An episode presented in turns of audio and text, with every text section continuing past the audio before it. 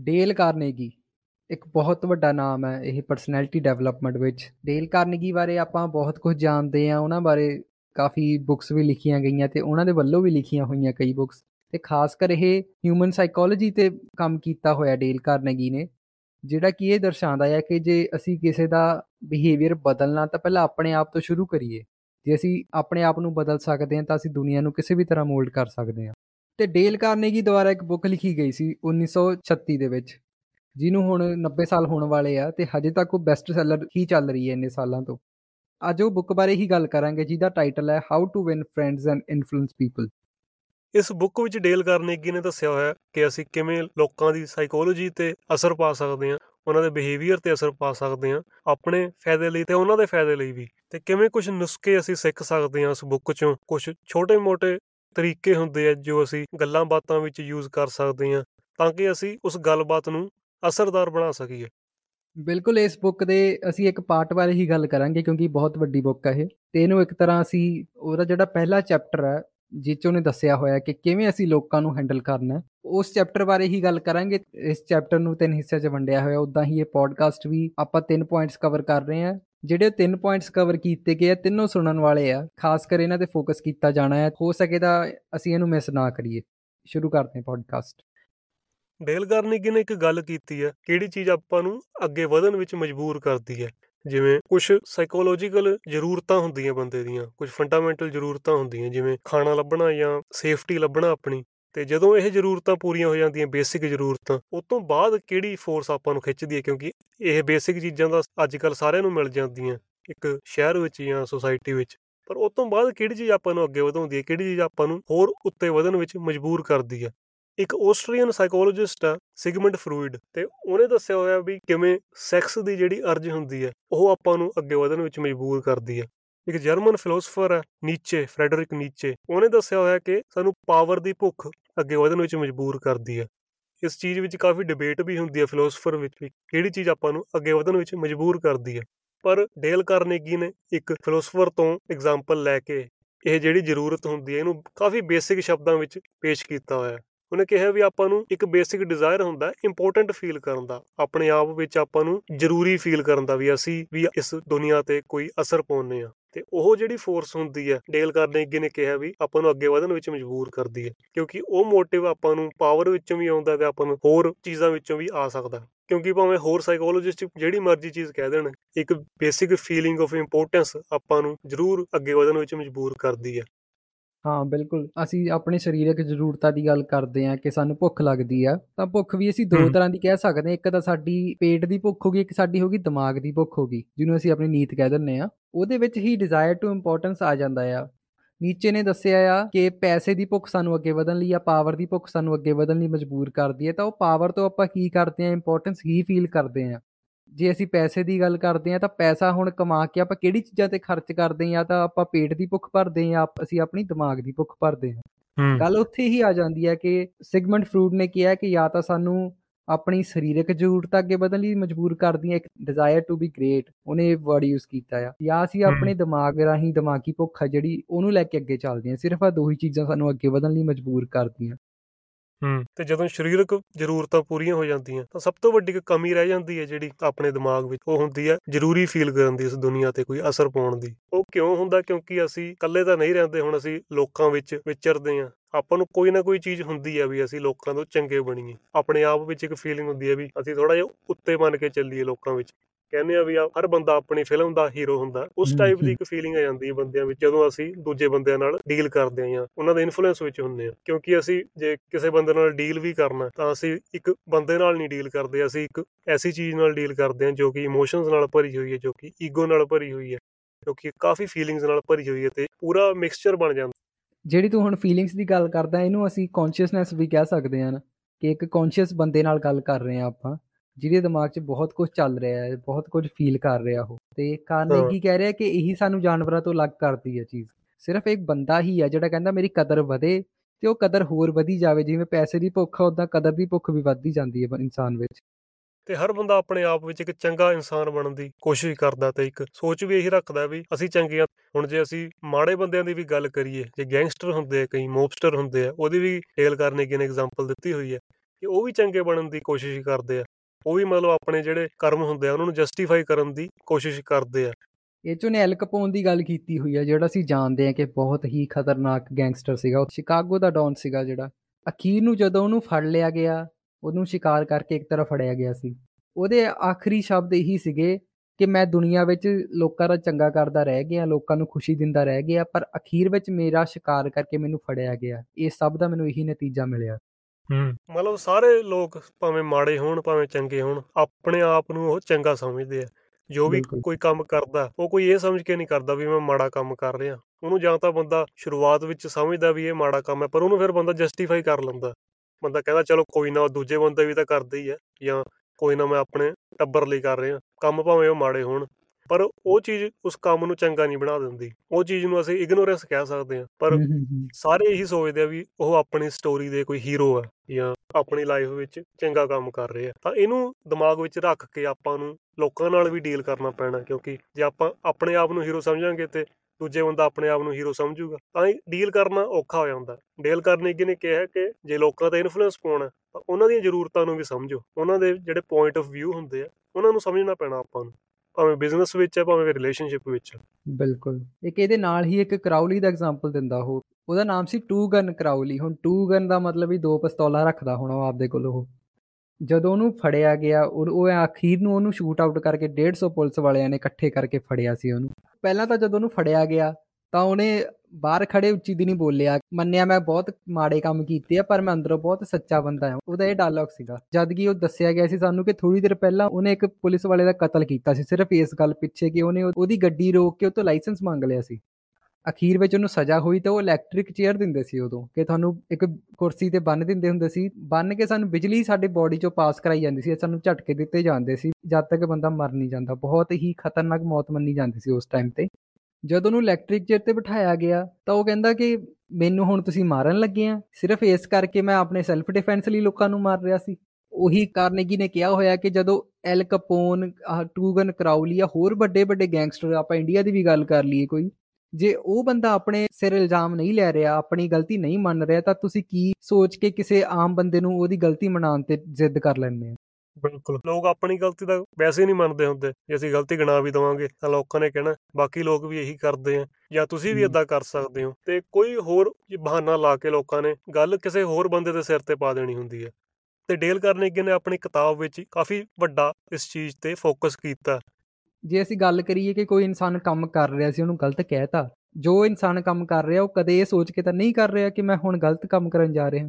ਤੇ ਜਦੋਂ ਉਹ ਇਨਸਾਨ ਨੂੰ ਆਪਾਂ ਗਲਤ ਕਹਿ ਦਈਏ ਜਾਂ ਉਹਦੇ ਕੀਤੇ ਹੋਏ ਕੰਮ ਨੂੰ ਗਲਤ ਕਹਿ ਦਈਏ ਇੱਕ ਤਰ੍ਹਾਂ ਕੰਮ ਉਹ- ਉਹਦੀ ਕ੍ਰੀਏਟੀਵਿਟੀ ਵਿੱਚੋਂ ਜਾਂ ਉਹਦੇ ਅੰਦਰੋਂ ਦੀ ਨਿਕਲਿਆ ਹੋਇਆ ਚੀਜ਼ ਆ ਤੇ ਉਹਨੇ ਕੋਈ ਚੀਜ਼ ਬਣਾਈ ਐ ਅਸੀਂ ਉਹਨੂੰ ਮਾੜੀ ਕਹਿ ਦਈਏ ਤਾਂ ਉਹ ਤੇ ਬਹੁਤ ਵੱਡਾ ਅਸਰ ਪੈਂਦਾ। ਕਿਸੇ ਇਨਸਾਨ ਨੂੰ ਤਾਂ ਆਪਾਂ ਮਾੜਾ ਕਹਿ ਸਕਦੇ ਹਾਂ ਪਰ ਉਹਦੇ ਬਲੀਫਸ ਜਾਂ ਉਹਦੇ ਕੰਮ ਨੂੰ ਜਦੋਂ ਮਾੜਾ ਕਹਿੰਦੇ ਆ ਉਦੋਂ ਵੱਡੀ ਸੱਟ ਨਹੀਂ ਹੋ ਸਕਦੀ ਉਸ ਇਨਸਾਨ ਲਈ ਬਿਲਕੁਲ ਕਿਉਂਕਿ ਜਿਵੇਂ ਅਸੀਂ ਗੱਲ ਕੀਤੀ ਕਿ ਸਾਰਿਆਂ ਨੂੰ ਇੱਕ ਜ਼ਰੂਰਤ ਹੁੰਦੀ ਹੈ ਇੱਕ ਜ਼ਰੂਰੀ ਫੀਲ ਕਰਨ ਦੀ ਇੱਕ ਜ਼ਰੂਰਤ ਹੁੰਦੀ ਹੈ ਜਿਹਨੂੰ ਕਿ ਡਿਜ਼ਾਇਰ ਟੂ ਬੀ ਇੰਪੋਰਟੈਂਟ ਕਹਿ ਸਕਦੇ ਹਾਂ। ਜੇ ਉਸ ਚੀਜ਼ ਤੇ ਸੱਟ ਵੱਜ ਜਾਵੇ ਇੱਕ ਬੰਦੇ ਦੇ ਤਾਂ ਉਹ ਚੀਜ਼ ਕਾਫੀ ਅਸਰ ਪਾਉਂਦੀ ਹੈ ਉਹਦੇ ਦਿਮਾਗ ਤੇ।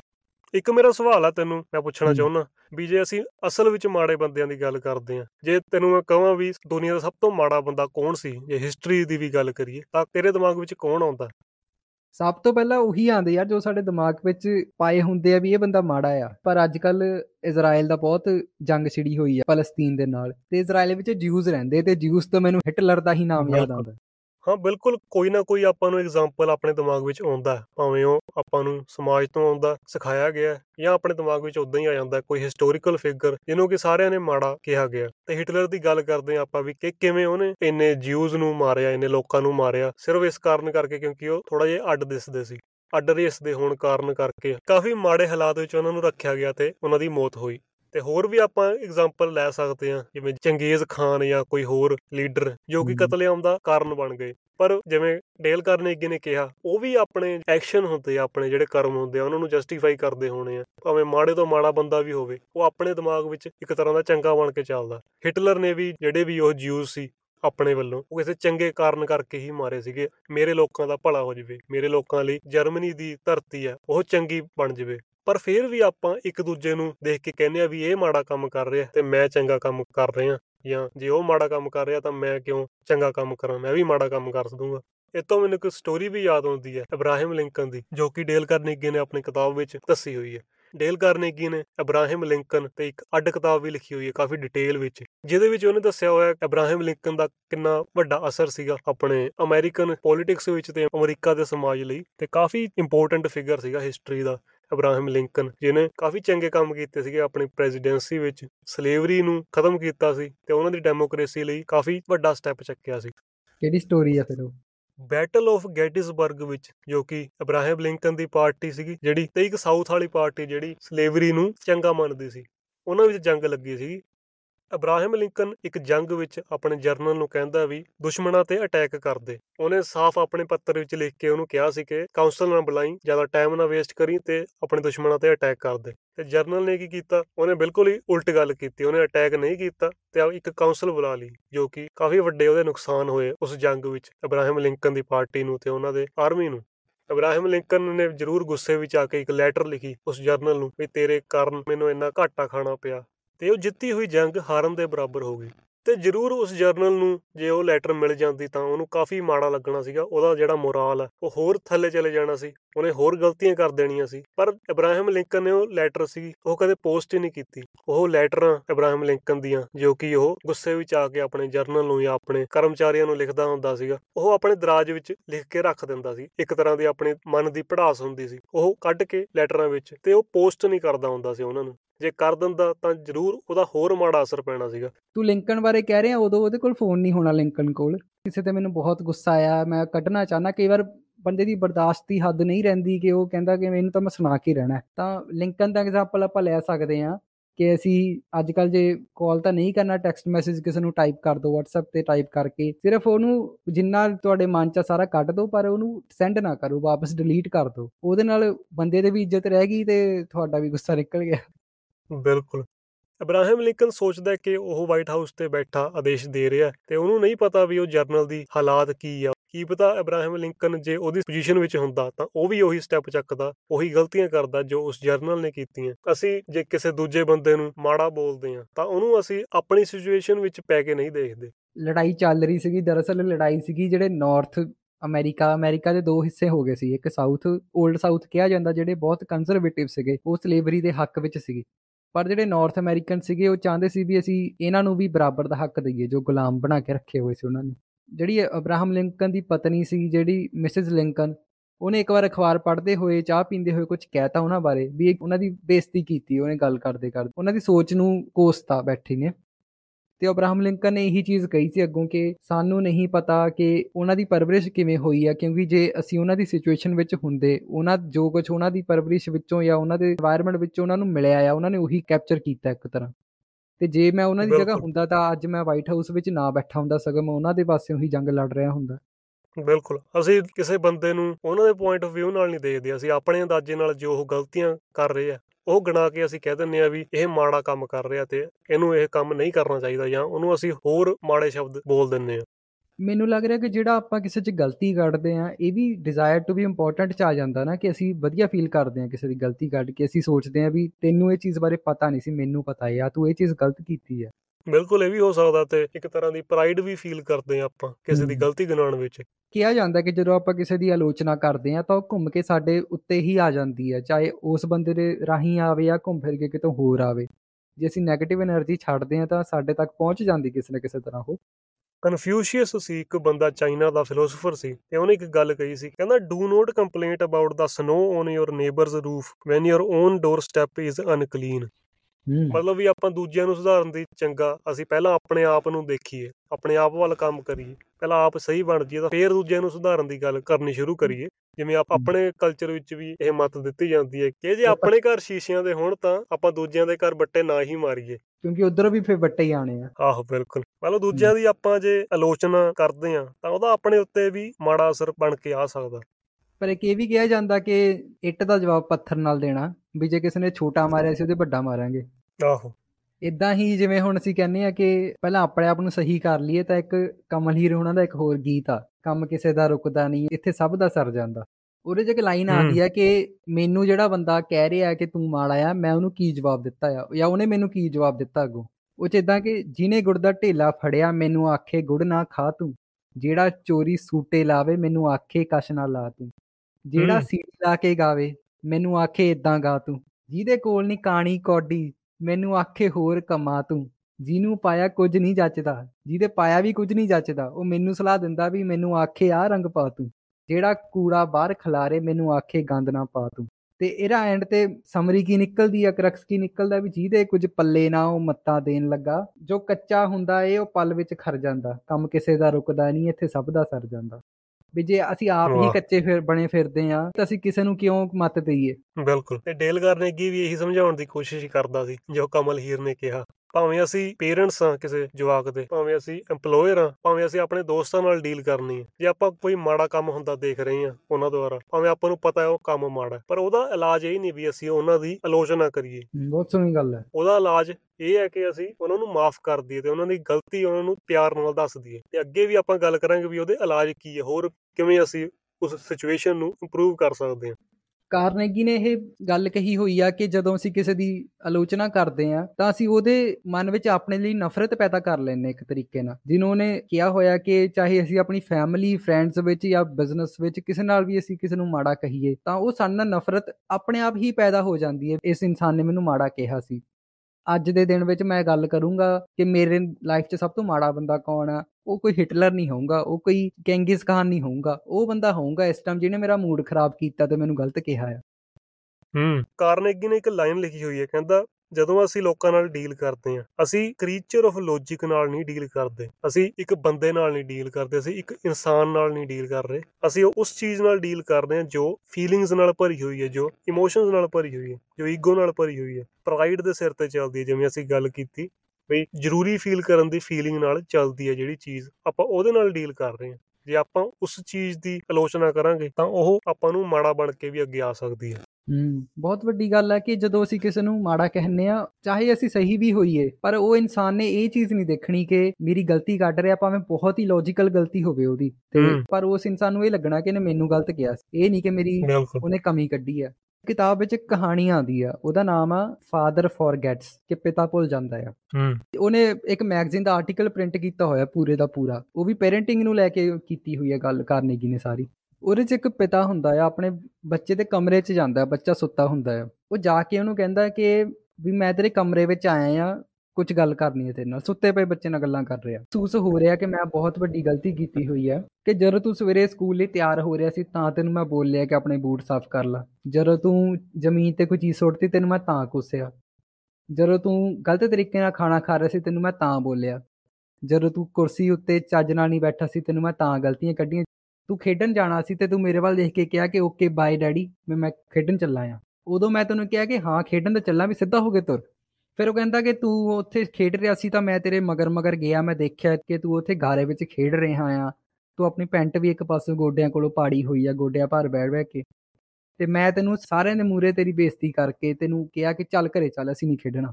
ਫਿਰ ਉਹ ਕਹਿੰਦਾ ਕਿ ਜਦੋਂ ਮੈਂ ਪੜ੍ਹ ਰਿਹਾ ਸੀਗਾ ਲਾਇਬ੍ਰੇਰੀ ਵਿੱਚ ਆਪਣੀ ਤੇ ਤੂੰ ਮੇਰੇ ਕੋਲ ਆ ਕੇ ਖੋਲੀ ਦੀ ਨਹੀਂ ਖੜਾ ਹੋ ਗਿਆ ਤੇ ਮੈਂ ਤੈਨੂੰ ਪੁੱਛਿਆ, ਹਾਂ, ਹੁਣ ਕੀ ਚਾਹੀਦਾ ਤੈਨੂੰ? ਅੱਗੋਂ ਤੂੰ ਮੈਨੂੰ ਕੁਝ ਨਹੀਂ ਕਿਹਾ, ਤੂੰ ਸਿਰਫ ਮੇਰੇ ਨ- ਕੋਲ ਆਇਆ, ਤੂੰ ਮੇਰੇ ਗਲੇ ਲੱਗ ਕੇ ਤੇ ਮੈਨੂੰ ਗੁੱਡ ਨਾਈਟ ਕਹਿ ਕੇ ਦੌੜਦਾ ਹੋਏ ਚਲਾ ਗਿਆ। ਉਸ ਟਾਈਮ ਕਹਿੰਦਾ ਮੇਰੇ ਮਨ ਵਿੱਚ ਖਿਆਲ ਆਇਆ ਕਿ ਕਿਉਂ ਮੈਂ ਇਹਨੂੰ ਕੋਸ ਰਿਹਾ ਹਾਂ ਅਸੀਂ ਇੰਨੇ ਚਿਰ ਦਾ। ਤੇ ਮੇਰੇ ਹੱਥਾਂ 'ਚੋਂ ਕਿਤਾਬ ਜਿਹੜੀ ਮੈਂ ਪੜ੍ਹ ਰਹੀ ਸੀ ਉਹ ਡੇਗੀ ਥੱਲੇ। ਜਿਹੜੀ ਮੇਰੀ ਆਦਤ ਸੀਗੀ ਇਹ ਲੋਕਾਂ ਵਿੱਚ ਨੁਕਸ ਕੱਢਣ ਦੀ, ਲੋਕਾਂ ਵਿੱਚ ਕਮੀਆਂ ਕੱਢਣ ਦੀ, ਉਹ ਇੰਨੀ ਭਾਰੂ ਹੋ ਗਈ ਸੀ ਮੇਰੇ ਉੱਤੇ ਕਿ ਮੈਂ ਆਪਣੇ ਬੱਚੇ ਦਾ ਵੀ ਫਿਊਚਰ ਖਰਾਬ ਕਰ ਰਿਹਾ ਸੀ ਤੇ ਮੈਂ ਤੇਰੇ ਤੋਂ ਬਹੁਤ ਜ਼ਿਆਦਾ ਐਕਸਪੈਕਟ ਕਰ ਰਿਹਾ ਸੀ। ਅੱਜ ਤੋਂ ਬਾਅਦ ਤੇਨਾਂ ਵਾਅਦਾ ਕਰਦਾ ਕਿ ਬਈ ਜੇ ਤੂੰ ਗੰਦੇ ਪਾਣੀ 'ਚ ਖੇਡਣਾ ਤਾਂ ਖੇਡ, ਜੇ ਤੂੰ ਕੱਪੜੇ ਪਾੜਨੇ ਆ ਤਾਂ ਪਾੜ, ਜੇ ਤੂੰ ਸਮਾਨ ਥੱਲੇ ਸੁੱਟਣਾ ਤਾਂ ਸੁੱਟ, ਕਿਉਂਕਿ ਹਜੇ ਵੀ ਤੂੰ ਛੋਟਾ ਬੱਚਾ ਹੀ ਆ, ਹਜੇ ਵੀ ਤੂੰ ਮੇਰੇ ਲਈ ਬੱਚਾ ਹੀ ਆ ਤੇ ਤੂੰ ਬੱਚਾ ਹੀ ਰਹੇਂਗਾ। ਇੱਕ ਤਰ੍ਹਾਂ ਆਪਾਂ ਬੱਚੇ ਦਾ ਦਿਮਾਗ ਦੇਖੀਏ ਤਾਂ ਉਹਨੂੰ ਕੁਝ ਨਹੀਂ ਚਾਹੀਦਾ ਹੁੰਦਾ ਨਾ ਉਹਨੂੰ ਸਿਰਫ ਪਿਆਰ ਦਾ ਭੁੱਖਾ ਹੁੰਦਾ। ਮਤਲਬ ਅਸੀਂ ਲੋਕਾਂ ਦੀ ਚੰਗਿਆਈ ਨਹੀਂ ਦੇਖਦੇ ਸਿਰਫ ਆਪਾਂ ਉਹਨਾਂ ਦੀਆਂ ਗਲਤੀਆਂ ਦੇਖਦੇ ਹਾਂ ਕਿਉਂਕਿ ਆਪਾਂ ਨੂੰ ਉਹਨਾਂ ਵਿੱਚੋਂ ਆਪਣੀ ਇਨਸਿਕਿਉਰਿਟੀ ਫੀਲ ਹੁੰਦੀ ਹੈ। ਇਹ ਚੀਜ਼ ਮੈਂ ਕਾਫੀ ਨੋਟਿਸ। ਕੀਤੀ ਹੈ ਵੀ ਲੋਕ ਕਦੇ ਵੀ ਇੱਕ ਦੂਜੇ ਦਾ ਚੰਗਾ ਨਹੀਂ ਦੇਖਦੇ। ਇਨਸਾਨ ਦੀ ਇੱਕ ਭੁੱਖ ਹੀ ਹੁੰਦੀ ਆ ਵੀ ਅਸੀਂ ਗਲਤੀਆਂ ਸੋਲਵ ਕਰੀਏ ਇਸ ਦੁਨੀਆ ਚੋਂ ਪ੍ਰੋਬਲਮ ਸੋਲਵ ਕਰੀਏ। ਤਾਂ ਉਹ ਚੀਜ਼ ਆਪਾਂ ਲੋਕਾਂ ਵਿੱਚ ਵੀ ਦੇਖ ਲੈਂਦੇ ਆ ਵੀ ਇਸ ਬੰਦੇ ਦੀ ਆਪਾਂ ਗਲਤੀ ਪਛਾਣੀਏ ਤੇ ਉਹ ਇਹਨਾਂ ਨੂੰ ਦੱਸੀਏ। ਉਹ ਜੇ ਆਪਾਂ ਆਪਣੇ ਚਾਹਣ ਵਾਲਿਆਂ ਤੇ ਕਰਾਂਗੇ, ਤਾਂ ਉਹਨਾਂ ਦੀ ਜਿਹੜੀ ਸਾਈਕੋਲੋਜੀ ਆ, ਉਹਨਾਂ ਦੀ ਜਿਹੜੀ ਮਾਈਂਡਸੈਟ ਆ, ਉਹਦੇ ਉੱਤੇ ਕਾਫੀ ਮਾੜਾ ਅਸਰ ਪੈਂਦਾ। ਹੁਣ ਜੇ ਆਪਾਂ ਬੱਚੇ ਨੂੰ ਕਹੀ ਜਾਵਾਂਗੇ ਵੀ ਤੂੰ ਗਲਤੀਆਂ ਕਰਦਾ ਪੂਰਾ ਦਿਨ, ਤਾਂ ਵੱਡਾ ਹੋ ਕੇ ਉਸ ਬੱਚੇ ਤੇ ਕੀ ਅਸਰ ਪੈਣਾ? ਇਹ ਕਿਹਾ ਜਾਂਦਾ ਕਿ ਅਸੀਂ ਜੇ ਕਿਸੇ ਨੂੰ ਯਾਦ ਕਰਦੇ ਆ ਨਾ, ਜੇ ਮੈਂ ਆਪਣੇ ਕਿਸੇ ਦੋਸਤ ਬਾਰੇ ਗਾ ਯਾਦ ਕਰ ਰਿਹਾ ਜਾਂ ਫੈਮਿਲੀ ਚੋਂ ਕਿਸੇ ਨੂੰ ਯਾਦ ਕਰ ਰਿਹਾ ਤਾਂ ਮੈਨੂੰ ਉਹਦੀ ਗੱਲਾਂ ਨਹੀਂ ਯਾਦ ਆਉਂਗੀਆਂ। ਮੈਨੂੰ ਇਹ ਯਾਦ ਆਊਗਾ ਵੀ ਉਹ ਇਨਸਾਨ ਕਿਵੇਂ ਦਾ ਸੀ, ਉਹਨੇ ਮੈਨੂੰ ਫੀਲ ਕਿਵੇਂ ਦਾ ਕਰਵਾਇਆ। ਤੇ ਜੇ ਮੈਂ ਉਦਾਂ ਦਾ ਹੀ ਪੇਰੈਂਟ ਬਣਿਆ ਰਹੂੰਗਾ, ਜੇ ਆਪਣੇ ਬੱਚੇ ਨੂੰ ਗਲਤ ਹੀ ਫੀਲ ਕਰਵਾਈ ਜਾਊਂਗਾ, ਉਹਨੂੰ ਗਲਤੀਆਂ ਕੱਢੀ ਜਾਊਂਗਾ ਜਾਂ ਕਿਸੇ ਨਾਲ ਵੀ ਕਿਸੇ ਦੋਸਤ ਦੀ ਗਲਤੀਆਂ ਕੱਢੀ ਜਾਊਂਗਾ, ਤਾਂ ਨਫ਼ਰਤ ਤਾਂ ਫਿਰ ਪੈਦਾ ਹੋਊਗੀ ਤੇ ਨਾਲ ਜਦੋਂ ਮੈਨੂੰ ਯਾਦ ਕਰੂੰਗਾ ਇਨਸਾਨ, ਉਹਨੇ ਕਹਿਣਾ ਛੱਡ ਯਾਰ, ਇਹਨੂੰ ਤਾਂ ਕੀ ਬੁਲਾਣਾ ਹੂੰ ਹੂੰ, ਬਿਲਕੁਲ। ਇੱਕ ਤਾਂ ਜਵਾਕ ਤਾਂ ਆਪਾਂ ਨੂੰ ਪਤਾ ਵੀ ਨਾ ਸਮਝ ਹੁੰਦੇ ਆ ਉਹਨੂੰ ਇਸ ਦੁਨੀਆ ਦਾ ਨਹੀਂ ਪਤਾ। ਤਾਂ ਉਹਨਾਂ ਦੀਆਂ ਗਲਤੀਆਂ ਕੱਢਣ ਦਾ ਤਾਂ ਕੋਈ ਮਕਸਦ ਵੀ ਨਹੀਂ ਬਣਦਾ ਆਪਣਾ। ਆਪਾਂ ਜਵਾਕਾਂ ਨੂੰ ਕਹੀ ਜਾਂਦੇ ਆ ਵੀ ਪੜ ਲੈ ਹੁਣ ਇਹ ਸਬਜ਼ੀ ਖਾ ਲੈ ਜਾਂ ਇਹ ਕੰਮ ਕਰ ਲੈ। ਪਰ ਆਪਾਂ ਉਹਦੇ ਪੁਆਇੰਟ ਆਫ View ਨਾਲ ਨਹੀਂ ਦੇਖਦੇ ਉਹ ਕਿਉਂ ਇੱਕ ਗੰਦੇ ਸਵਾਦ ਵਾਲੀ ਸਬਜ਼ੀ ਖਾਊਗਾ ਜਾਂ ਕਿਉਂ ਉਹ ਖੇਡਣ ਨੂੰ ਛੱਡ ਕੇ ਪੜਨ ਦੀ ਟਰਾਈ ਕਰੂਗਾ।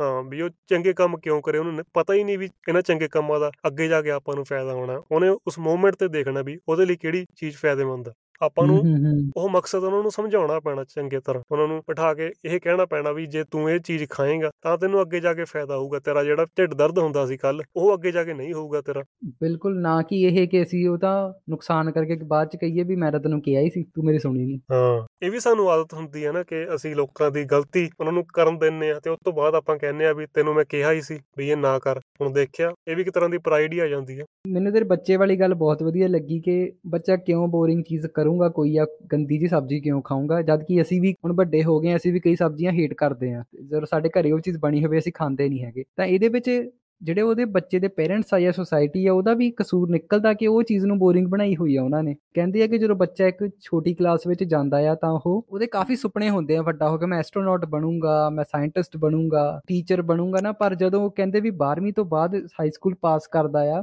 ਤਾਂ ਬੱਚੇ ਦੇ ਸੁਪਨੇ ਮਰ ਜਾਂਦੇ ਆ। ਉਹੀ 8 hour job white collar job ਪਿੱਛੇ ਲੱਗਾ ਰਹਿੰਦਾ ਵੀ ਮੈਨੂੰ ਇੱਕ ਚੱਲਣ ਫਿਰਨ ਨੂੰ ਜਾਂ ਪੈਸੇ ਕਮਾਉਣ ਵਾਲੀ ਜੌਬ ਮਿਲ ਜਵੇ।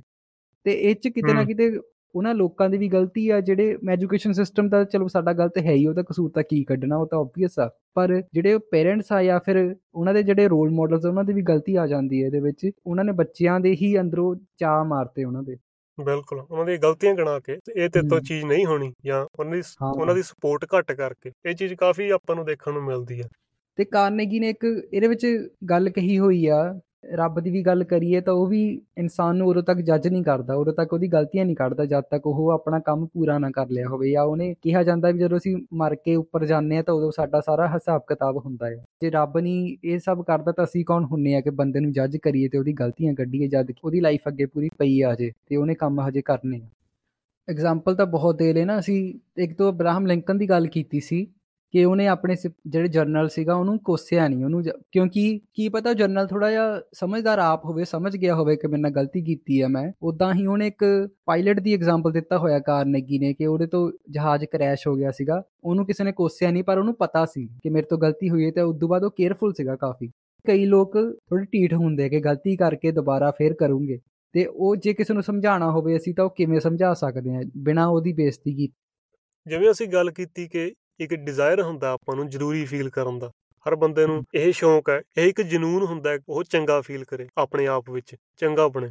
ਇਹਦਾ ਸਭ ਤੋਂ ਵੱਡਾ ਇੱਕ ਤਰੀਕਾ ਕੀ ਹੈ? ਆਪਾਂ ਉਹਦੀਆਂ ਗਲਤੀਆਂ ਨੂੰ ਥੋੜਾ ਜਿਹਾ ਭੁਲਾ ਕੇ, ਉਹਨਾਂ ਨੂੰ ਮਾਫੀ ਦੇ ਕੇ ਅਸੀਂ ਉਹਨਾਂ ਦੀ ਤਾਰੀਫ ਕਰੀਏ।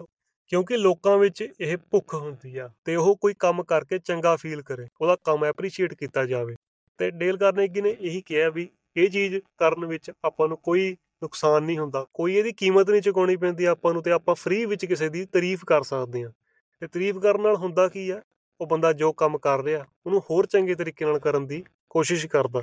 ਜੇ ਆਪਾਂ ਇੱਕ ਬੰਦੇ ਦੀ ਤਾਰੀਫ ਕਰ ਦਵਾਂਗੇ ਤਾਂ ਇੱਕ ਤਾਂ ਆਪਣੇ ਆਪ 'ਚ ਤਾਂ ਉਹ ਫੀਲ ਚੰਗਾ ਕਰੂਗਾ ਪਰ ਉਹ ਆਪਣੀ ਇੱਜ਼ਤ ਕਰਨਾ ਵੀ ਹੋਰ ਸ਼ੁਰੂ ਕਰ ਦੂਗਾ ਵੀ ਇਸ ਬੰਦੇ ਨੇ ਤਾਰੀਫ ਕੀਤੀ। ਕਿਉਂਕਿ ਨਾਰਮਲੀ ਲੋਕ ਇੱਕ ਦੂਜੇ ਦੀ ਤਾਰੀਫ ਨਹੀਂ ਕਰਦੇ। ਨਾਰਮਲੀ ਲੋਕ ਗਲਤੀਆਂ ਕਰਾਉਣ ਵਿੱਚ ਬਿਜ਼ੀ ਹੁੰਦੇ ਆ। ਇੱਕ ਬੰਦਾ ਤਾਰੀਫ ਕਰ ਰਿਹਾ ਕੋਈ ਛੋਟੀ ਜੀ ਗੱਲ ਦੀ ਵੀ, ਕੋਈ ਚੰਗੇ ਐਕਸ਼ਨ ਦੀ ਜੋ ਕਿ ਲੋਕ ਰੋਜ਼ ਲੈਂਦੇ ਆ, ਆਪਣੇ ਰੂਟੀਨ ਵਿੱਚ ਵੀ ਕੋਈ ਨਾ ਕੋਈ ਲੋਕ ਚੰਗਾ ਐਕਸ਼ਨ ਲੈਂਦੇ ਆ, ਜੋ ਕਿ ਉਹਨਾਂ ਦੇ ਫਾਇਦੇ ਲਈ ਨਹੀਂ ਹੁੰਦਾ, ਲੋਕ ਦੁਨੀਆ ਦੇ ਫਾਇਦੇ ਲਈ ਹੁੰਦਾ। ਜੇ ਆਪਾਂ ਉਹ ਚੀਜ਼ ਨੋਟਿਸ ਕਰਕੇ ਭਾਵੇਂ ਆਪਣੇ ਭੈਣ ਭਰਾ ਵਿੱਚ, ਭਾਵੇਂ ਆਪਣੇ ਦੋਸਤਾਂ ਵਿੱਚ, ਭਾਵੇਂ ਆਪਣੇ EMPLOYEE ਵਿੱਚ ਜੇ ਉਹ ਚੀਜ਼ ਨੋਟਿਸ ਕਰਕੇ ਜੇ ਉਹਨਾਂ ਦੀ ਤਾਰੀਫ ਕਰ ਦਵਾਂਗੇ, ਤਾਂ ਡੇਲ ਕਰਨੇ ਕੀ ਕਹਿੰਦਾ, ਉਸ ਚੀਜ਼ ਦਾ ਕਾਫੀ ਚੰਗਾ ਅਸਰ ਪਊਗਾ ਆਪਣੇ ਇਨਫਲੂਐਂਸ ਵਿੱਚ, ਆਪਣੇ ਲੋਕਾਂ ਦੇ ਡੀਲ ਕਰਨ ਦੇ ਤਰੀਕੇ ਵਿੱਚ। ਹੁਣ ਤੋਂ ਇੱਕ ਚੀਜ਼ ਕਹੀ ਸੀ ਕਿ ਨਾਰਮਲ ਲਾਈਫ 'ਚ ਆਪਾਂ ਨਹੀਂ ਕਰਦੇ। ਜੇ ਆਪਾਂ ਦੇਖੀਏ ਕਿ ਲਾਸਟ ਟਾਈਮ ਹੁਣ ਖਾਸ ਕਰ ਮੁੰਡਿਆਂ ਦੀ ਗੱਲ ਕਰੀਏ ਮੁੰਡਿਆਂ ਨੂੰ ਕੰਪਲੀਮੈਂਟਸ ਬਹੁਤ ਘੱਟ ਮਿਲਦੇ ਆ।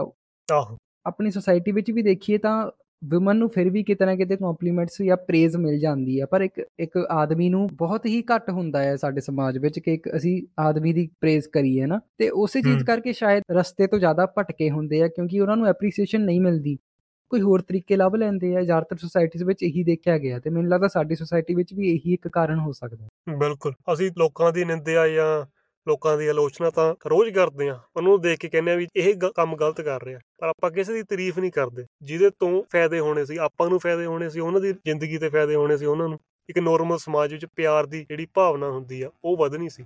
ਆਪਾਂ ਇਸ ਚੀਜ਼ ਤੇ ਬਿਲਕੁਲ ਨਹੀਂ ਧਿਆਨ ਦਿੰਦੇ। ਤੂੰ ਗੱਲ ਕੀਤੀ ਕਿ ਵੀ ਭੁੱਖ ਹੁੰਦੀ ਆ ਤੇ ਭੁੱਖ ਜਿਹੜੀ ਹੁੰਦੀ ਆ ਉਹ ਬਾਰ-ਬਾਰ ਲੱਗਦੀ ਆ।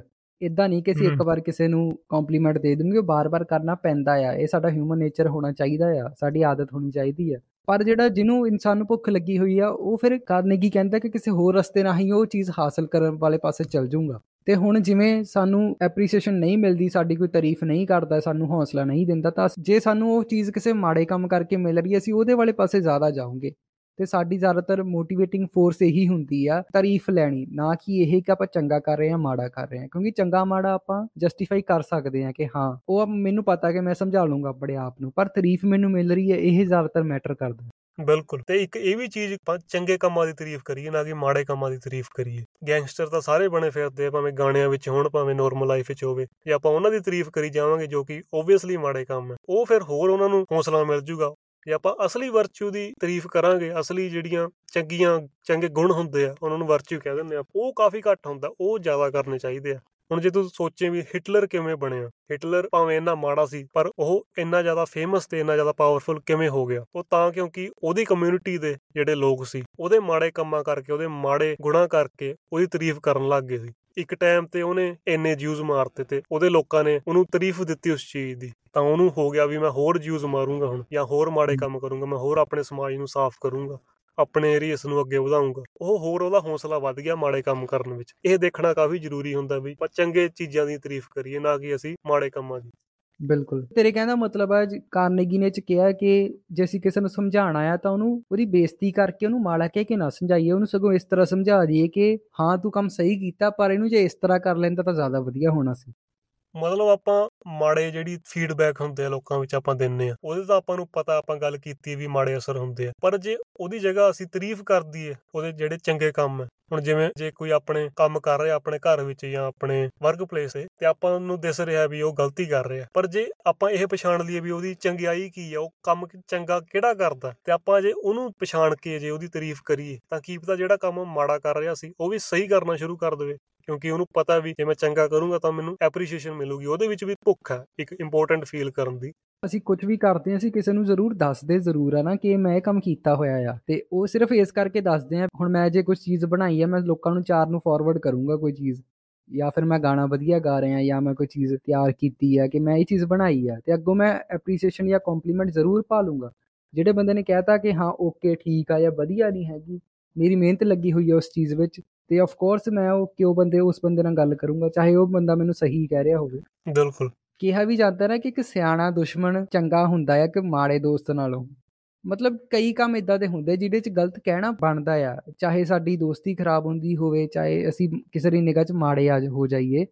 ਦਰਅਸਲ ਉਸ ਕੰਮ ਨੂੰ ਅਸੀਂ ਇਗਨੋਰ ਵੀ ਨਹੀਂ ਕਰ ਸਕਦੇ। ਜੇ ਕੱਲ ਨੂੰ ਹਿਟਲਰ ਨੇ ਕੁਝ ਕੀਤਾ ਹੋਇਆ ਆ ਹਿਟਲਰ ਦਾ ਐਗਜ਼ਾਮਪਲ ਲੈਣੇ ਉਹਨੇ ਕੋਈ ਗੱਲ ਕੀਤੀ ਆ ਜੇ ਜਿਊਜ਼ ਮਾਰ ਰਿਹਾ ਅਸੀਂ ਉਹਨੂੰ ਇਹ ਥੋੜੀ ਕਹਿ ਸਕਦੇ ਆ ਵੀ ਤੂੰ ਇਹ ਚੀਜ਼ ਇਦਾਂ ਨਹੀਂ ਇਦਾਂ ਕਰ ਲੈਂਦਾ ਜਿਊਜ਼ ਨੂੰ ਇਦਾਂ ਨਹੀਂ ਇਦਾਂ ਮਾਰ ਲੈਂਦਾ ਜਾਂ ਉਹਨਾਂ ਨੂੰ ਦੇਸ਼ ਚੋਂ ਕੱਢ ਦੇ, ਮਾਰਨਾ ਉਹਨਾਂ ਨੂੰ। ਹਾਂ, ਇੱਕ ਤਰ੍ਹਾਂ ਨੈਗੋਸ਼ੀਏਸ਼ਨ ਆ ਜਾਂਦੀ ਆ, ਪਰ ਅਸੀਂ ਉਹਨੂੰ ਜੇ ਸਿੱਧਾ ਹੀ ਮੂੰਹ ਤੇ ਉਹਨੂੰ ਕੋਈ ਜਾ ਕੇ ਕਹਿੰਦਾ ਕਿ ਤੂੰ ਇਹ ਚੀਜ਼ ਗਲਤ ਕਰ ਰਿਹਾ, ਬਹੁਤ ਚੀਜ਼ ਗਲਤ ਹੈ, ਉਹਦਾ ਵੀ ਅਸਰ ਬਹੁਤ ਪੈ ਜਾਂਦਾ ਕਈ ਵਾਰ। ਬਿਲਕੁਲ, ਹੋਰ ਕੰਮ ਕਰਨ ਵਿੱਚ ਮਜਬੂਰ ਹੋ ਜਾਂਦਾ, ਔਰ ਹੋਰ ਬਹਾਨੇ ਲੱਭ ਲੈਂਦਾ ਵੀ ਮੈਂ ਤਾਂ ਕਰ ਰਿਹਾ, ਤੇ ਮੈਂ ਹੋਰ ਕਰੂੰਗਾ। ਆਪਾਂ ਇਹ ਨਾਰਮਲੀ ਵੀ ਦੇਖਦੇ ਆਂ ਐਗਜ਼ਾਮਪਲ ਜੇ ਕੋਈ ਆਪਣਾ ਜਵਾਕ ਕੋਈ ਮਾੜਾ ਕੰਮ ਕਰ ਰਿਹਾ ਤੇ ਉਹਨੂੰ ਆਪਾਂ ਥੋੜੇ ਜੇ ਗਲਤ ਭਾਸ਼ਾ ਵਿੱਚ ਟੋਕਾਂਗੇ, ਤਾਂ ਉਹਨੇ ਹੋਰ ਉਹ ਕੰਮ ਕਰਨੇ ਸ਼ੁਰੂ ਕਰ ਦੇਣੇ ਆ। ਜਿਵੇਂ ਕਹਿੰਦੇ ਆ ਨਾ ਵੀ ਜਿੰਨਾ ਅਸੀਂ ਜਵਾਕਾਂ ਨੂੰ ਤਾੜ ਕੇ ਰੱਖਾਂਗੇ, ਉਹ ਹੋਰ ਜ਼ਿਆਦਾ ਵਿਗੜ ਜਾਂਦੇ ਆ। ਆਪਾਂ ਪਿਛਲੇ ਐਪੀਸੋਡ ਵਿੱਚ ਗੱਲ ਕੀਤੀ ਸੀ ਵੀ ਕਿਵੇਂ ਆਪਣੀ, ਆਪਣੇ ਆਪ ਤੇ ਤਾਂ ਜ਼ਿੰਮੇਵਾਰੀ ਹੁੰਦੀ ਆ, ਪਰ ਆਪਣੀ ਲੋਕਾਂ ਤੇ ਵੀ ਜ਼ਿੰਮੇਵਾਰੀ ਹੁੰਦੀ ਆ। ਹੁਣ ਜੇ ਆਪਾਂ ਕਿਸੇ ਨੂੰ ਚਾਹੁੰਦੇ ਆ, ਆਪਾਂ ਉਹਦੇ ਚੰਗੇ ਬਾਰੇ ਸੋਚਦੇ ਆ। ਜੇ ਕੋਈ ਮਾੜਾ ਕੰਮ ਕਰ ਰਿਹਾ, ਤਾਂ ਇਹੋ ਜਿਹੇ ਤਰੀਕੇ ਸਿੱਖੀਏ। ਆਪਾਂ ਇਹਨਾਂ ਕਿਤਾਬਾਂ ਤੋਂ ਵੀ ਕਹਿ ਸਕਦੇ ਆ ਜਾਂ ਜ਼ਿੰਦਗੀ ਤੋਂ ਵੀ, ਆਪਾਂ ਸਾਫ਼ ਉਹਨਾਂ ਨੂੰ ਮਾੜਾ ਕਹੀ ਜਾਵਾਂਗੇ ਤਾਂ ਜਿਵੇਂ ਆਪਾਂ ਗੱਲ ਕੀਤੀ ਵੀ ਉਹਦੇ ਮਾੜੇ ਅਸਰ ਵੀ ਦੇਖ ਸਕਦੇ ਆ ਆਪਾਂ। ਸ਼ੁਰੂ ਚ ਆਪਾਂ ਗੱਲ ਕੀਤੀ ਵੀ ਅਸੀਂ ਇੰਪੋਰਟੈਂਟ ਫੀਲ ਕਰਨਾ ਚਾਹੁੰਦੇ ਆ ਤੇ ਜੇ ਅਸੀਂ ਉਹਨੂੰ ਐਪਰੀਸੀਏਸ਼ਨ ਨਾਲ, ਤਾਰੀਫ ਨਾਲ ਜੋੜ ਕੇ ਗੱਲ ਕਰੀਏ ਤਾਂ ਕਾਰਨੇਗੀ ਕਹਿੰਦਾ ਆ ਕਿ ਜਿਹੜੇ ਲੋਕਾਂ ਨੂੰ ਚੀਜ਼ ਨਹੀਂ ਮਿਲਦੀ, ਉਹ ਮਾੜੇ ਕੰਮ ਵਾਲੇ ਪਾਸੇ ਚੱਲ ਜਾਂਦੇ, ਪਰ ਜੇ ਬੰਦਾ ਮਾੜੇ ਕੰਮ ਨਾ ਕਰੇ ਤਾਂ ਉਹ ਇੱਕ ਤਰ੍ਹਾਂ ਆਪਣੇ ਆਪ ਨੂੰ ਵਿਕਟਮ ਬਣਾ ਕੇ ਪੇਸ਼ ਕਰਦਾ ਕਿਉਂਕਿ ਉਹ ਸਿੰਪਥੀ ਨੂੰ ਇੰਪੋਰਟੈਂਸ ਦੇ ਤੌਰ ਤੇ ਲੈ ਰਿਹਾ। ਮਤਲਬ? ਕੋਈ ਇਨਸਾਨ ਅਸੀਂ ਚੰਗਾ ਮਾੜਾ ਨਾ ਕਹੀਏ ਕਿ ਇਨਸਾਨ ਚੰਗੇ ਨੂੰ ਅਸੀਂ ਐਪਰੀਸ਼ੀਏਟ ਨਹੀਂ ਕਰ ਰਹੇ ਮੈਂ ਨਹੀਂ ਚਾਹੁੰਦਾ ਮੈਂ ਮਾੜੇ ਰਸਤੇ 'ਤੇ ਜਾਵਾਂ ਤਾਂ ਮੇਰੇ ਲਈ ਹੋਰ ਤੀਸਰਾ ਹਾਂ। ਰਸਤਾ ਕੀ ਹੋਊਗਾ ਕਿ ਮੈਂ ਆਪਣੇ ਆਪ ਨੂੰ ਵਿਕਟਿਮ ਬਣਾ ਲਵਾਂ ਵੀ ਮੇਰੇ ਨਾਲ ਬਹੁਤ ਮਾੜਾ ਹੋ ਰਿਹਾ ਮੇਰੀ ਲਾਈਫ ਬਹੁਤ ਖਰਾਬ ਚੱਲ ਰਹੀ ਹੈ ਸਿਰਫ ਇਸ ਕਰਕੇ ਹੂੰ, ਕਿ ਹੂੰ, ਕੋਈ ਹੂੰ। ਮੇਰੀ ਗੱਲ ਸੁਣੂਗਾ ਤੇ ਮੈਨੂੰ ਇੰਪੋਰਟੈਂਟ ਫੀਲ ਕਰਵਾਊਗਾ ਅਸੀਂ ਇਹ ਬਹੁਤ ਚੀਜ਼ ਦੇਖਦੇ ਆ ਨਾ ਕਿ ਕਿਸੇ ਨੂੰ ਮੈਂਟਲ ਇਸ਼ੂਜ਼ ਹੈਗੇ ਆ ਤਾਂ ਅਸੀਂ ਵਰਡ ਯੂਜ਼ ਕਰ ਦਿਆਂਗੇ ਡਿਪਰੈਸਡ ਆ ਤੇ ਅੱਜ ਕੱਲ ਹਰੇਕ ਬੰਦਾ ਹੀ ਬੜੇ ਈਜ਼ੀਲੀ ਯੂਜ਼ ਕਰਦਾ ਕਿ ਮੈਂ ਡਿਪਰੈਸ਼ਨ ਵਿੱਚ ਹਾਂ ਉਹਨੂੰ ਇੱਕ ਤਰ੍ਹਾਂ ਆਪਣੀ ਇੱਕ ਜ਼ਿੰਦਗੀ ਦੀ ਕੰਫਰਟ ਕ੍ਰਾਈਸਿਸ ਵਿੱਚੋਂ ਨਿਕਲਣ ਦੀ ਕੋਸ਼ਿਸ਼ ਨਾ ਕਰਦੇ ਹੋਏ ਉਹਨੂੰ ਬਹਾਨਾ ਲਗਾ ਲੈਂਦਾ ਆ ਕਿ ਨਹੀਂ ਮੈਂ ਤਾਂ ਡਿਪਰੈਸਡ ਆ ਮੈਂ ਇਸ ਕਰਕੇ ਕੰਮ ਨਹੀਂ ਕਰ ਸਕਦਾ। ਤੇ ਨਾਲੇ ਉਹਨੂੰ ਇਸ ਦੇ ਹੂੰ। ਨਾਲ ਨਾਲ ਉਹਨੂੰ ਸਿੰਪਥੀ ਵੀ ਮਿਲ ਰਹੀ ਹੈ ਉਸ ਬੰਦੇ ਨੂੰ।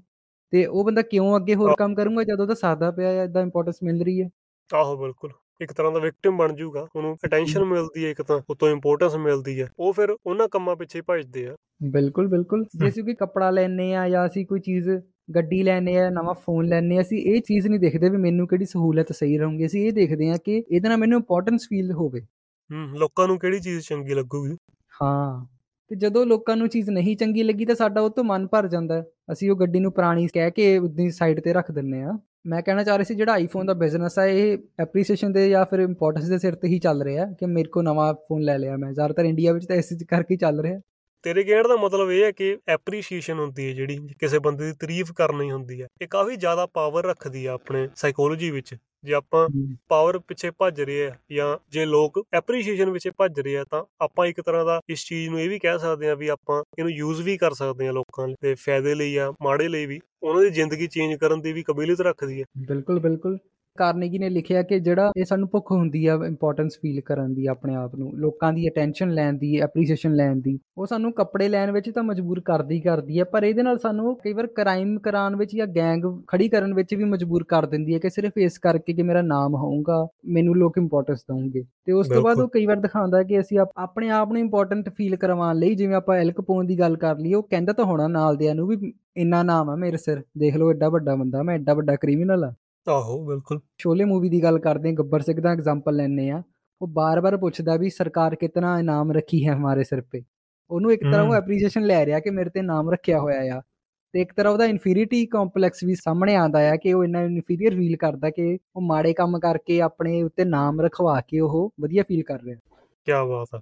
ਤੇ ਇਸ ਪੁਆਇੰਟ ਨੂੰ ਆਪਾਂ ਯੂਜ਼ ਕਿਵੇਂ ਕਰ ਸਕਦੇ ਆ ਜੇ ਆਪਾਂ ਲੋਕਾਂ ਨੂੰ ਤਾਰੀਫ ਕਰਨੀ ਸ਼ੁਰੂ ਕਰ ਦਈਏ ਤਾਂ ਕੀ ਇਹਦੇ ਚੰਗੇ ਅਸਰ ਪੈਣਗੇ? ਬਿਲਕੁਲ ਪੈਣਗੇ। ਮੈਨੂੰ ਲੱਗਦਾ ਕਿ ਜੇ ਅਸੀਂ ਕਿਸੇ ਦੀ ਤਾਰੀਫ ਕਰਦੇ ਸਭ ਤੋਂ ਪਹਿਲਾਂ ਚੰਗਾ ਅਸਰ ਸਾਡੇ ਤੇ ਹੀ ਪੈਂਦਾ ਆ ਕਿ ਅਸੀਂ ਖੁਸ਼ ਰਹਿਣਾ ਸ਼ੁਰੂ ਕਰ ਦਿੰਦੇ ਆ ਜੇ ਅਸੀਂ ਕਿਸੇ ਦਾ ਨੁਕਸ ਕੱਢਦੇ ਹਾਂ ਸੋਹਣਾ ਤਾਂ ਅਸੀਂ ਆ। ਕਦੇ ਖੁਸ਼ ਨਹੀਂ ਹੋ ਸਕਦੇ।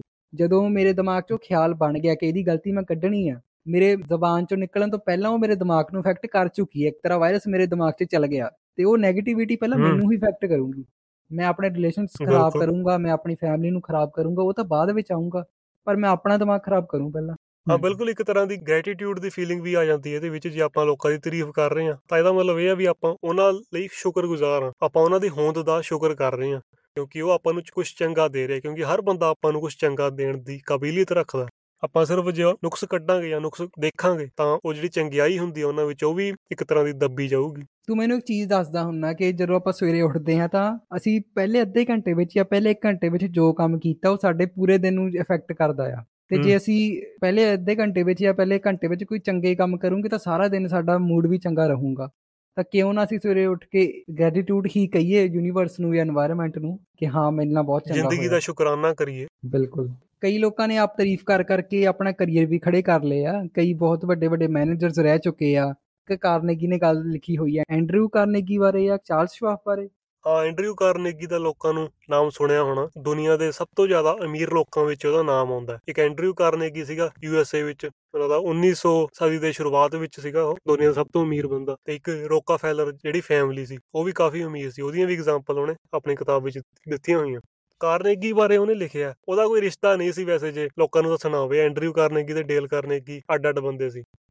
ਐਂਡਰਿਊ ਕਾਰਨੇਗੀ ਸਟੀਲ ਬਿਜ਼ਨਸ ਵਿੱਚ ਸੀ ਤੇ ਮੈਨੂੰ ਲੱਗਦਾ ਆਇਲ ਬਿਜ਼ਨਸ ਵਿੱਚ ਵੀ ਸੀਗਾ ਤੇ ਉਹਦੀਆਂ ਕਾਫੀ ਆਪਣੀਆਂ ਕੰਪਨੀਆਂ ਸੀ। ਉਸ ਟਾਈਮ ਤੇ ਉਹਦਾ 3-400 ਮਿਲੀਅਨ ਡਾਲਰ ਦਾ ਬਿਜ਼ਨਸ ਹੁੰਦਾ ਸੀਗਾ ਪੂਰੇ ਅਮਰੀਕਾ ਵਿੱਚ। ਕੋਈ ਨਾ ਕੋਈ ਗੁਣ ਤਾਂ ਹੋਣਾ ਉਹਦੇ ਵਿੱਚ ਜੋ ਕਿ ਉਹਨੂੰ ਇੰਨਾ ਜ਼ਿਆਦਾ ਅਮੀਰ ਬਣਾ ਰਿਹਾ। ਕਿਉਂਕਿ ਕਹਿੰਦੇ ਆ ਵੀ ਕਾਫੀ ਗਰੀਬ ਫੈਮਿਲੀ ਤੋਂ ਆਇਆ ਸੀ ਤੇ ਇੰਨਾ ਜ਼ਿਆਦਾ ਆਪਣਾ ਐਮਪਾਇਰ ਖੜਾ ਕਰ ਲਿਆ ਸੀ ਉਹਨੇ।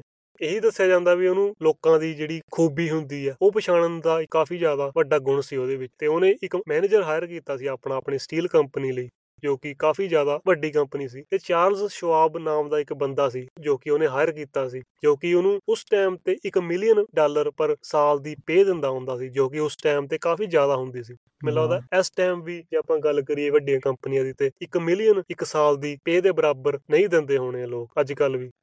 ਉਹ ਤਾਂ ਗੱਲ ਸੀਗੀ 1900 ਦੇ ਸ਼ੁਰੂਆਤ ਵਿੱਚ ਤੇ ਉਸ ਟਾਈਮ ਦਾ 1 ਮਿਲੀਅਨ ਤਾਂ ਹੁਣ ਦਾ ਕਿੰਨਾ ਬਣ ਗਿਆ ਹੋਣਾ ਹੁਣ ਤਾਂ ਤਾਂ 50 60 ਮਿਲੀਅਨ ਬਣ ਗਿਆ ਹੋਣਾ ਤੇ ਇੰਨੀ ਪੇ ਕਿਸੇ ਨੂੰ ਨਹੀਂ ਦਿੱਤੀ ਜਾਂਦੀ ਪੂਰੀ ਹਿਸਟਰੀ ਵਿੱਚ ਜੇ ਗੱਲ ਕਰੀਏ ਤਾਂ ਕੀ ਉਸ ਬੰਦੇ ਵਿੱਚ ਖੂਬੀ ਕੀ ਸੀ ਚਾਰਲਸ ਸ਼ਵਾਬ ਵਿੱਚ ਜੋ ਕਿ ਉਹਨੂੰ ਇੰਨਾ ਚੰਗਾ ਮੈਨੇਜਰ ਬਣਾਉਂਦੀ ਸੀ ਤੇ ਉਹਨੇ ਇੱਕ ਲਾਈਨ ਲਿਖੀ ਹੋਈ ਹੈ ਚਾਰਲਸ ਸ਼ਵਾਬ ਨੇ ਡੇਲ ਕਾਰਨੇਗੀ ਨੂੰ ਦੱਸੀ ਸੀ ਕਹਿੰਦਾ ਮੈਨੂੰ ਸਟੀਲ ਬਿਜ਼ਨਸ ਬਾਰੇ ਕੋਈ ਜ਼ਿਆਦਾ ਪਤਾ ਨਹੀਂ, ਮੈਨੂੰ ਇੰਡਸਟਰੀ ਬਾਰੇ ਜ਼ਿਆਦਾ ਪਤਾ ਨਹੀਂ, ਪਰ ਮੈਨੂੰ ਇਹ ਪਤਾ ਹੈ ਵੀ ਲੋਕਾਂ ਨੂੰ ਡੀਲ ਕਿਵੇਂ ਕਰਨਾ ਲੋਕਾਂ ਨਾਲ, ਲੋਕਾਂ ਦੀ ਖੂਬੀ ਕਿਵੇਂ ਪਛਾਣਨੀ ਹੈ ਤੇ ਲੋਕਾਂ ਨੂੰ ਤਾਰੀਫ ਕਿਵੇਂ ਕਰਨੀ ਹੈ। ਕਹਿੰਦਾ ਜਿਹੜੇ ਮੇਰੇ EMPLOYE ਹੁੰਦੇ ਆ, ਉਹਨਾਂ ਵਿੱਚ ਮੈਂ ਜਨੂਨ ਪੈਦਾ ਕਰ ਦਿੰਦਾ ਸਿਰਫ ਇਸ ਕਾਰਨ ਕਰਕੇ ਕਿਉਂਕਿ ਮੈਨੂੰ ਲੋਕਾਂ ਦੀ ਜਿਹੜੀ ਚੰਗੇ ਗੁਣ ਹੁੰਦੇ ਆ, ਉਹ ਪਛਾਣਨ ਦਾ ਇੱਕ ਕਲਾ ਮੇਰੇ ਵਿੱਚ ਤੇ ਕਹਿੰਦਾ ਮੈਂ ਕਦੇ ਵੀ ਲੋਕਾਂ ਨੂੰ ਕ੍ਰਿਟਿਸਾਈਜ਼ ਨਹੀਂ ਕਰਦਾ, ਜੇ ਉਹਨਾਂ ਦੇ ਕੋਈ ਚੰਗੇ ਗੁਣ ਮੈਨੂੰ ਦਿਸਦੇ ਆ, ਤਾਂ ਮੈਂ ਉਹਨਾਂ ਦੀ ਤਾਰੀਫ ਜ਼ਰੂਰ ਕਰਦਾ, ਭਾਵੇਂ ਉਹ ਛੋਟੇ ਹੋਣ, ਭਾਵੇਂ ਉਹ ਵੱਡੇ ਹੋਣ। ਤਾਂ ਇਹ ਵੀ ਸਾਰੇ ਪੈਸਾ ਤਾਂ ਹਰ ਕੋਈ ਲਾ ਸਕਦਾ ਪਰ ਜਿਹਨੂੰ ਲੋਕਾਂ ਨਾਲ ਡੀਲ ਕਰਨਾ ਆ ਗਿਆ ਉਹੀ ਬੰਦਾ ਅੱਗੇ ਜਾ ਕੇ ਸਫਲ ਹੋ ਸਕਦਾ ਲਾਈਫ ਵਿੱਚ। ਬਿਲਕੁਲ ਹੁਣ ਇੱਕ ਬਲੂ ਕਾਲਰ ਵਰਕਰ ਹੈ ਜਾਂ ਕੋਈ ਜਰਨਲ ਜਿਹੜਾ ਲੇਬਰ ਕਰਦਾ ਬੰਦਾ ਉਹਨੂੰ ਤਾਂ ਆਪਾਂ ਕਹਿ ਸਕਦੇ ਹਾਂ ਵੀ ਜ਼ਿਆਦਾ ਸਕਿੱਲ ਸਿੱਖਣ ਦੀ ਲੋੜ ਨਹੀਂ ਹੈਗੀ ਜਿਹੜੇ ਵੀ ਸੌਫਟ ਸਕਿੱਲ ਹੁੰਦੇ ਆ ਲੋਕਾਂ ਨਾਲ ਡੀਲ ਕਰਨਾ। ਪਰ ਜੇ ਆਪਾਂ ਅੱਗੇ ਵਧਣਾ ਜੇ ਆਪਾਂ ਉਸ ਪੋਜੀਸ਼ਨ ਤੋਂ ਉੱਤੇ ਜਾਣਾ ਫਿਰ ਆਪਾਂ ਨੂੰ ਸੌਫਟ ਸਕਿੱਲ ਸਿੱਖਣੇ ਪੈਂਦੇ ਆ। ਫਿਰ ਆਪਾਂ ਨੂੰ ਲੋਕਾਂ ਨਾਲ ਡੀਲ ਕਰਨ ਦੀ ਇੱਕ ਜਿਹੜੀ ਕਾਬਲੀਅਤ ਹੁੰਦੀ ਹੈ ਉਹ ਡਿਵੈਲਪ ਕਰਨੀ ਪੈਂਦੀ ਹੈ ਜੋ ਕਿ ਇਸ ਬੁੱਕ 'ਚੋਂ ਆਪਾਂ ਸਿੱਖ ਸਕਦੇ ਹਾਂ। ਤੇ ਕਾਰਨੇਗੀ ਮੈਨੂੰ ਲੱਗਦਾ ਜ਼ਿਆਦਾਤਰ ਇਹੀ ਚੀਜ਼ ਦੱਸਦਾ ਬਿਜ਼ਨਸ ਵਗੈਰਾ ਬਾਰੇ। ਬਿਲਕੁਲ ਕਿਉਂਕਿ ਉਹਦੇ ਐਂਡਰਿਊ ਕਾਰਨੇਗੀ ਜਾਂ ਰੋਕਫੈਲਰ ਦੀਆਂ ਫੈਮਲੀਆਂ ਨਾਲ ਲਿੰਕ ਸੀ। ਕਾਫੀ ਅਮੀਰ ਲੋਕਾਂ ਨਾਲ ਬਹਿਣੀ ਉੱਠਣੀ ਸੀ ਡੀਲ ਕਾਰਨੇਗੀ ਦੀ। ਮੈਂ ਤੈਨੂੰ ਵਾਪਸ ਲੈ ਕੇ ਆਣਾ ਚਾਹ ਰਿਹਾ ਸੀ ਜਿਹੜੀ ਚੀਜ਼ਾਂ ਸਾਡੀ ਪਰਸਨਲ ਲਾਈਫ ਵਿੱਚ ਜ਼ਿਆਦਾ ਮੈਟਰ ਕਰਦੀਆਂ।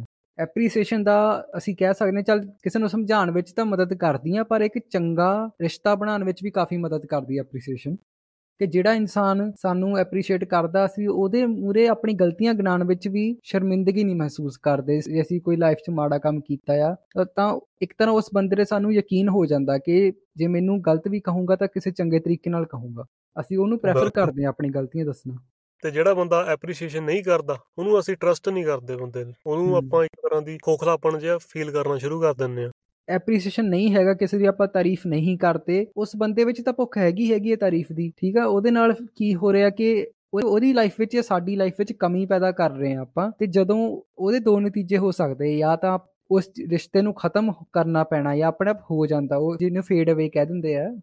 ਹੂੰ ਜਾਂ ਇਹ ਹੋ ਸਕਦਾ ਕਿ ਉਹ ਬੰਦਾ ਕਿਸੇ ਹੋਰ ਪਾਸੇ ਕਿਸੇ ਹੋਰ ਇਨਸਾਨ ਦੇ ਵਿੱਚ ਉਹ ਐਪਰੀਸੀਏਸ਼ਨ ਭਾਲ ਕੇ ਉਹਦੇ ਵੱਲ ਹੋ ਜਾਊਗਾ ਜਾਂ ਉਹਦੇ ਨਾਲ ਹੋ ਚਲਾ ਜਾਊਗਾ।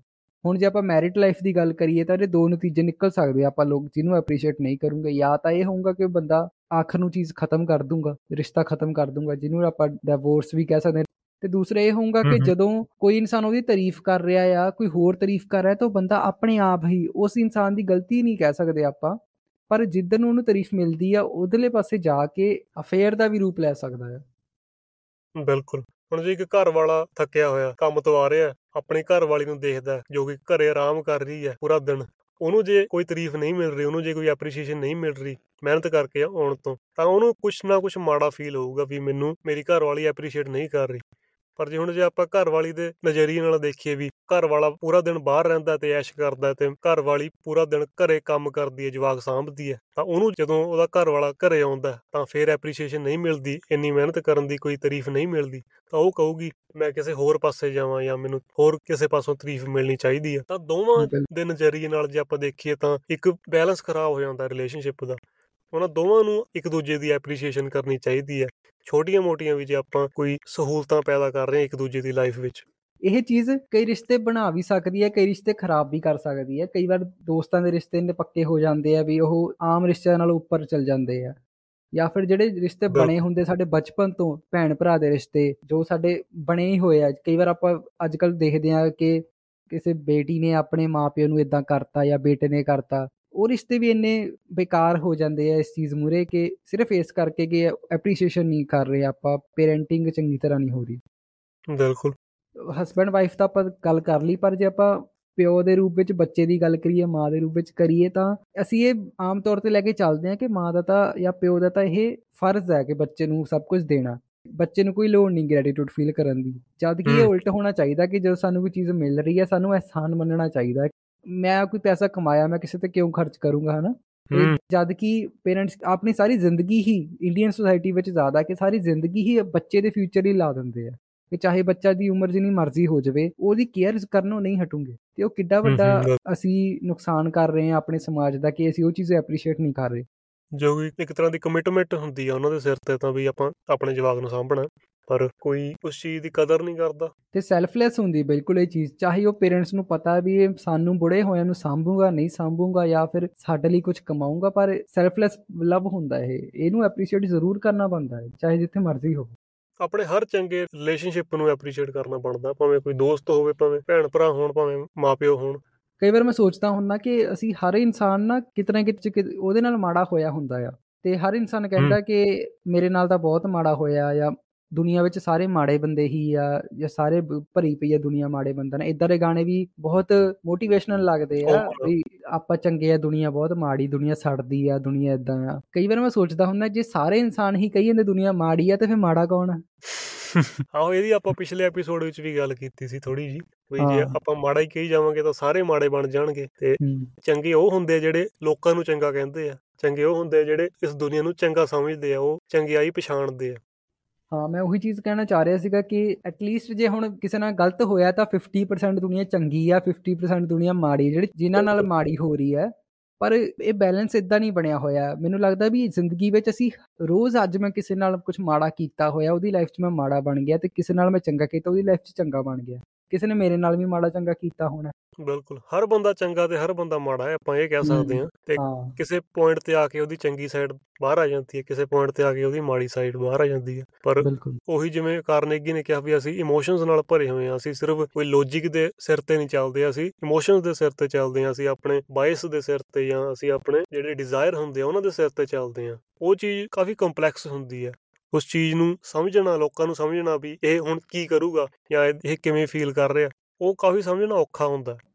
ਇੱਕ ਮੈਂ ਸੀਰੀਜ਼ ਦੇਖ ਰਿਹਾ ਸੀਗਾ ਉਹਦੇ 'ਚ ਇਲੈਕਸ਼ਨ ਹੋ ਰਹੀ ਹੁੰਦੀ ਆ ਤੇ ਜਿਹੜਾ ਮੇਨ ਕੈਰੈਕਟਰ ਹੁੰਦਾ ਉਹ ਇਲੈਕਸ਼ਨ ਲੜ ਰਹੀ ਹੁੰਦੀ ਆ ਉਹ ਹਾਰ ਜਾਂਦੀ ਆ। ਜਿਹੜਾ ਉਹਦਾ ਕੋਆਰਡੀਨੇਟਰ ਹੁੰਦਾ ਉਹਨੂੰ ਪੁੱਛਦੀ ਹੈ ਮੈਂ ਕਿਉਂ ਹਾਰ ਗਈ? ਸਾਹਮਣੇ ਵਾਲੇ ਬੰਦੇ ਨੇ ਤਾਂ ਸਿਰਫ ਕਹਿੰਦੇ ਲੋਕਾਂ ਨੂੰ ਬਹਿਲਾ ਫਸਲਾ ਕੇ ਉਹਨਾਂ ਦੀ ਗੱਲਾਂ ਉਹਨਾਂ ਦੇ ਦਿਮਾਗ 'ਚ ਗੱਲਾਂ ਗੁੱਲਾਂ ਪਾ ਕੇ ਉਹਨਾਂ ਦੀ ਵੋਟਾਂ ਲੈ ਲੀਆਂ ਪਰ ਮੇਰੇ ਕੋਲ ਸਿਰਫ ਵਧੀਆ ਗੱਲਾਂ ਵਧੀਆ ਫੈਕਟ ਵਧੀਆ ਪਾਲਿਸੀਜ਼ ਸੀਗੀਆਂ।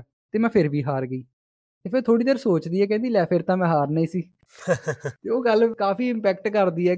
ਅਸੀਂ ਲੌਜੀਕ ਦੇ ਬੇਸ ਤੇ ਨਹੀਂ ਚੱਲਦੇ ਅਸੀਂ ਵੋਟ ਉਹਨੂੰ ਪਾਉਂਗੇ ਜਿਹੜਾ ਸਾਡੇ ਦਿਮਾਗ ਨਾਲ ਐਪਰੀਸ਼ੀਏਟ ਕਰਕੇ ਆ ਸਾਡੇ ਨਾਲ ਫਲੈਟਰੀ ਕਰਕੇ ਸਾਡੀ ਵਡਿਆਈ ਕਰ ਕਰਕੇ ਚਾਹੇ ਝੂਠੀ ਹੀ ਹੋਵੇ ਸਾਡੀ ਵੋਟ ਲੈ ਜਾਊਗਾ ਬੰਦਾ।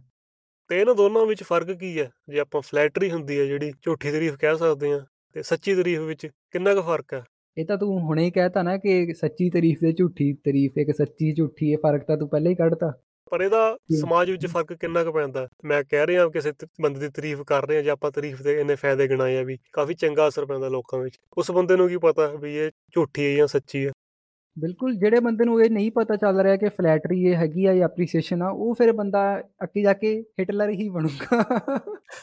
ਜਿਹੜਾ ਫਲੈਟਰੀ ਦੇ ਬੇਸ ਤੇ ਅਸੀਂ ਹਿਟਲਰ ਬਣਾ ਸਕਦੇ ਆ। ਜੇ ਅਸੀਂ ਕਹਿੰਨੇ ਆ ਕਿ ਕੋਈ ਕੋਈ ਬਹੁਤ ਵੱਡੇ ਲੀਡਰ ਹੋਇਆ ਆ ਤਾਂ ਇਸ ਚੀਜ਼ ਤੇ ਜ਼ਰੂਰ ਮੈਟਰ ਕਰਦਾ ਵੀ ਉਹ ਕਿਹੜੇ ਰਸਤੇ ਵਿੱਚੋਂ ਗਏ ਆ ਤੇ ਉਹਨਾਂ ਨੂੰ ਫਲੈਟਰੀ ਵਾਲੇ ਲੋਕ ਮਿਲੇ ਆ ਐਪਰੀਸੀਏਸ਼ਨ ਵਾਲੇ ਮਿਲੇ ਆ ਜਾਂ ਫਲੈਟਰੀ ਵਾਲੇ ਮਿਲੇ ਆ ਤਾਂ ਉਹਨਾਂ ਨੂੰ ਦੂਰ ਕੀਤਾ ਜਾਂ ਨਹੀਂ ਕੀਤਾ। ਕਾਫੀ ਪੁਆਇੰਟ ਮੈਟਰ ਕਰਦਾ ਹੈ ਵੀ ਜਿਹੜੀ ਚੀਜ਼ ਦੀ ਆਪਾਂ ਤਾਰੀਫ ਕਰਾਂਗੇ ਉਹ ਚੀਜ਼ ਉਸ ਬੰਦੇ ਵਿੱਚ ਇੰਪਰੂਵ ਹੋਣੀ ਆ।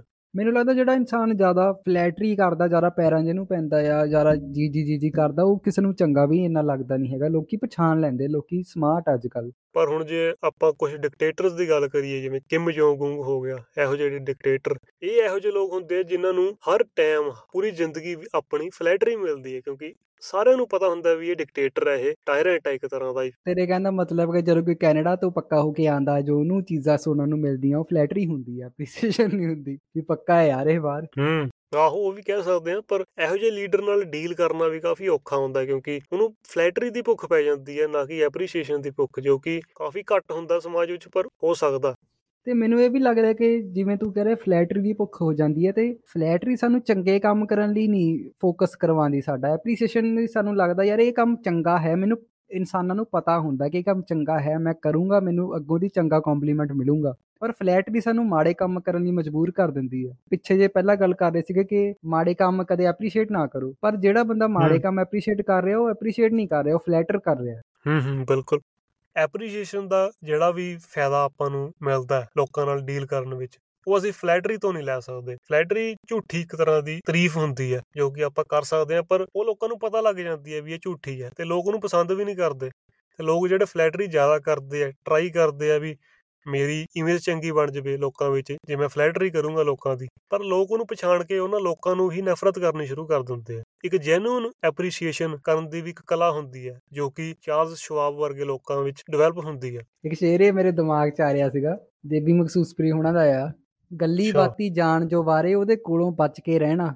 ਕਿਉਂ ਬਚ ਕੇ ਰਹਿਣਾ? ਕਿਉਂਕਿ ਲੋੜ ਪੈਣ ਤੇ ਖੜਦਾ ਨਹੀਂ ਉਹ ਵਕਤ ਪਵੇ ਤਾਂ ਪਾਸ ਨਹੀਂ ਹੁੰਦਾ। ਵਾਹ। ਪੈਰਾਂ ਦੀ ਜੋ ਧੂੜ ਕਹਾਵੇ ਅਸਲ 'ਚ ਸਿਰ ਤੇ ਬਹਿਣਾ ਚਾਹੁੰਦਾ। ਹਰ ਇੱਕ ਦਾ ਜੋ ਦਾਸ ਕਹਾਵੇ ਉਹ ਕਦੇ ਕਿਸੇ ਦਾ ਦਾਸ ਨਹੀਂ ਹੁੰਦਾ। ਅੱਛਾ। ਡੇਲ ਕਾਰਨੇਗੀ ਇੱਕ ਗੱਲ ਕਰਦਾ ਕਿ ਜਿਹਦੇ ਕੋਲ ਇਹ ਚੀਜ਼ ਆ ਸਾਰੀ ਦੁਨੀਆ ਉਹਦੇ ਨਾਲ ਚੱਲੂਗੀ। ਪਰ ਜਿਹਦੇ ਕੋਲ ਇਹ ਨਹੀਂ ਹੈ ਉਹ ਹਮੇਸ਼ਾ ਇਕੱਲਾ ਹੀ ਤੁਰੂਗਾ। ਉਹ ਕਿਹੜੀ ਚੀਜ਼ ਆ ਜਿਹੜਾ ਡੇਲ ਕਾਰਨੇਗੀ ਕਹਿ ਰਿਹਾ ਕਿ ਇਹਦੇ ਕੋਲ ਹੋਵੇ? ਡੇਲ ਕਾਰਨੇਗੀ ਕਹਿੰਦਾ ਆਪਾਂ ਉਹੀ ਕੰਮ ਕਰਾਂਗੇ ਜੋ ਆਪਾਂ ਨੂੰ ਫਾਇਦਾ ਦੇਣਗੇ। ਆਪਾਂ ਸਿਰਫ ਆਪਣੇ ਫਾਇਦੇ ਲਈ ਸੋਚਦੇ ਹਾਂ। ਹਰ ਬੰਦਾ ਆਪਣੇ ਫਾਇਦੇ ਲਈ ਸੋਚਦਾ। ਜੇ ਆਪਾਂ ਕੋਈ ਦਾਨ ਵੀ ਦਿੰਨੇ ਆ ਲੋਕਾਂ ਨੂੰ ਤਾਂ ਆਪਾਂ ਆਪਣੇ ਫਾਇਦੇ ਲਈ ਸੋਚਾਂਗੇ ਕਿਉਂਕਿ ਉਹ ਆਪਾਂ ਨੂੰ ਚੰਗਾ ਫੀਲ ਕਰਨ ਵਿੱਚ ਹੈਲਪ ਕਰੂਗੀ ਚੀਜ਼। ਜੇ ਆਪਾਂ ਕੋਈ ਕਿਸੇ ਦੀ ਮਦਦ ਵੀ ਕਰਦੇ ਆ ਆਪਾਂ ਇਹੀ ਸੋਚ ਕੇ ਕਰਦੇ ਆ ਵੀ ਮੇਰੀ ਅੱਗੇ ਜਾ ਕੇ ਉਹ ਬੰਦਾ ਹੈਲਪ ਕਰਨ ਨੂੰ ਸੋਚੇਗਾ ਜਾਂ ਮੈਨੂੰ ਚੰਗਾ ਫੀਲ ਹੋਊਗਾ ਜੇ ਮੈਂ ਕਿਸੇ ਬੰਦੇ ਦੀ ਹੈਲਪ ਕਰੂੰਗਾ। ਆਪਾਂ ਸੈਲਫਲੈਸ ਕੰਮ ਵੀ ਆਪਣੇ ਸੈਲਫ ਲਈ ਕਰਦੇ ਹੁੰਨੇ ਆ ਭਾਵੇਂ ਅਸੀਂ ਇਸ ਚੀਜ਼ ਬਾਰੇ ਸੋਚੀਏ ਭਾਵੇਂ ਨਾ ਸੋਚੀਏ। ਤੇਰੇ ਕਹਿੰਦਾ ਮਤਲਬ ਹੈ ਜੇ ਅਸੀਂ ਕੋਈ ਕੰਮ ਕਰ ਰਹੇ ਹਾਂ ਤਾਂ ਕਰ ਰਹੇ ਹਾਂ ਕਿਉਂਕਿ ਮੇਰਾ ਕੰਮ ਮੇਰਾ ਮਨ ਕਰ ਰਿਹਾ ਕੰਮ ਕਰਨ ਦਾ। ਜੇ ਮੈਂ ਕੋਈ ਬੋਰਿੰਗ ਜੌਬ ਕਰ ਰਿਹਾ ਉਹ ਮੈਂ ਤਾਂ ਕਰ ਰਿਹਾ ਕਿਉਂਕਿ ਮੇਰਾ ਪੈਸੇ ਵੱਲ ਧਿਆਨ ਆ। ਹਰੇਕ ਦੇ ਪਿੱਛੇ ਕੋਈ ਨਾ। ਕੋਈ ਚੀਜ਼ ਹੁੰਦੀ ਹੈ ਜਿਹੜਾ ਸਾਨੂੰ ਉਹ ਕੰਮ ਵੱਲ ਆਕਰਸ਼ਿਤ ਕਰਦੀ ਹੈ। ਬਿਲਕੁਲ। ਡੇਲ ਕਾਰਨੇਗੀ ਕਹਿੰਦਾ ਵੀ ਆ- ਆਕਰਸ਼ਣ ਹੈ ਜਾਂ ਇਸ ਜਿਹੜੀ ਜ਼ਰੂਰਤ ਹੈ ਉਸ ਕੰਮ ਕਰਨ ਦੀ ਇਹਨੂੰ ਕਿਵੇਂ ਪਛਾਣੀਏ ਆਪਾਂ ਲੋਕਾਂ ਵਿੱਚ? ਜੇ ਆਪਾਂ ਕੋਈ ਆਪਣਾ ਕੰਮ ਕਰਵਾਉਣਾ ਚਾਹੁੰਦੇ ਆ ਲੋਕਾਂ ਤੋਂ ਤਾਂ ਆਪਾਂ ਉਹਨਾਂ ਵਿੱਚ ਇਹ ਜ਼ਰੂਰਤ ਕਿਵੇਂ ਪੈਦਾ ਕਰੀਏ? ਉਹ ਕੰਮ ਕਰਨ ਵਿੱਚ ਮਜਬੂਰ ਹੋ ਜਾਣ। ਮਤਲਬ ਜਿਵੇਂ ਗੋਡਫਾਦਰ ਫਿਲਮ ਵਿੱਚ ਇੱਕ ਕੋਟ ਨਹੀਂ ਹੁੰਦਾ ਵੀ give them offer that he can't refuse ਵੀ ਉਹ ਮਨਾ ਵੀ ਨਾ ਕਰ ਸਕੇ ਕੋਈ ਐਸਾ ਉਹਨੂੰ ਆਫਰ ਦਈਏ ਜਾਂ ਕੋਈ ਐਸਾ ਉਹਦੇ ਵਿੱਚ ਜ਼ਰੂਰਤ ਪੈਦਾ ਕਰੀਏ ਵੀ ਉਹ ਕੰਮ ਕਰਨ ਵਿੱਚ ਮਜਬੂਰ ਹੋ ਜਾਵੇ। ਤੇ ਇਹ ਚੀਜ਼ ਆਪਾਂ ਬਿਜ਼ਨਸ ਵਿੱਚ ਵੀ ਯੂਜ਼ ਕਰ ਸਕਦੇ ਹਾਂ ਤੇ ਆਪਾਂ ਆਪਣੀ ਪਰਸਨਲ ਲਾਈਫ ਵਿੱਚ ਵੀ ਯੂਜ਼ ਕਰ ਸਕਦੇ ਹਾਂ। ਖਾਸ ਕਰ ਮੈਨੂੰ ਲੱਗ ਰਿਹਾ ਜਿਹੜੀ ਇਹ ਗੱਲ ਹੈ ਜ਼ਿਆਦਾਤਰ ਬਿਜ਼ਨਸ ਨਾਲ ਹੀ ਰਿਲੇਟਡ ਆ।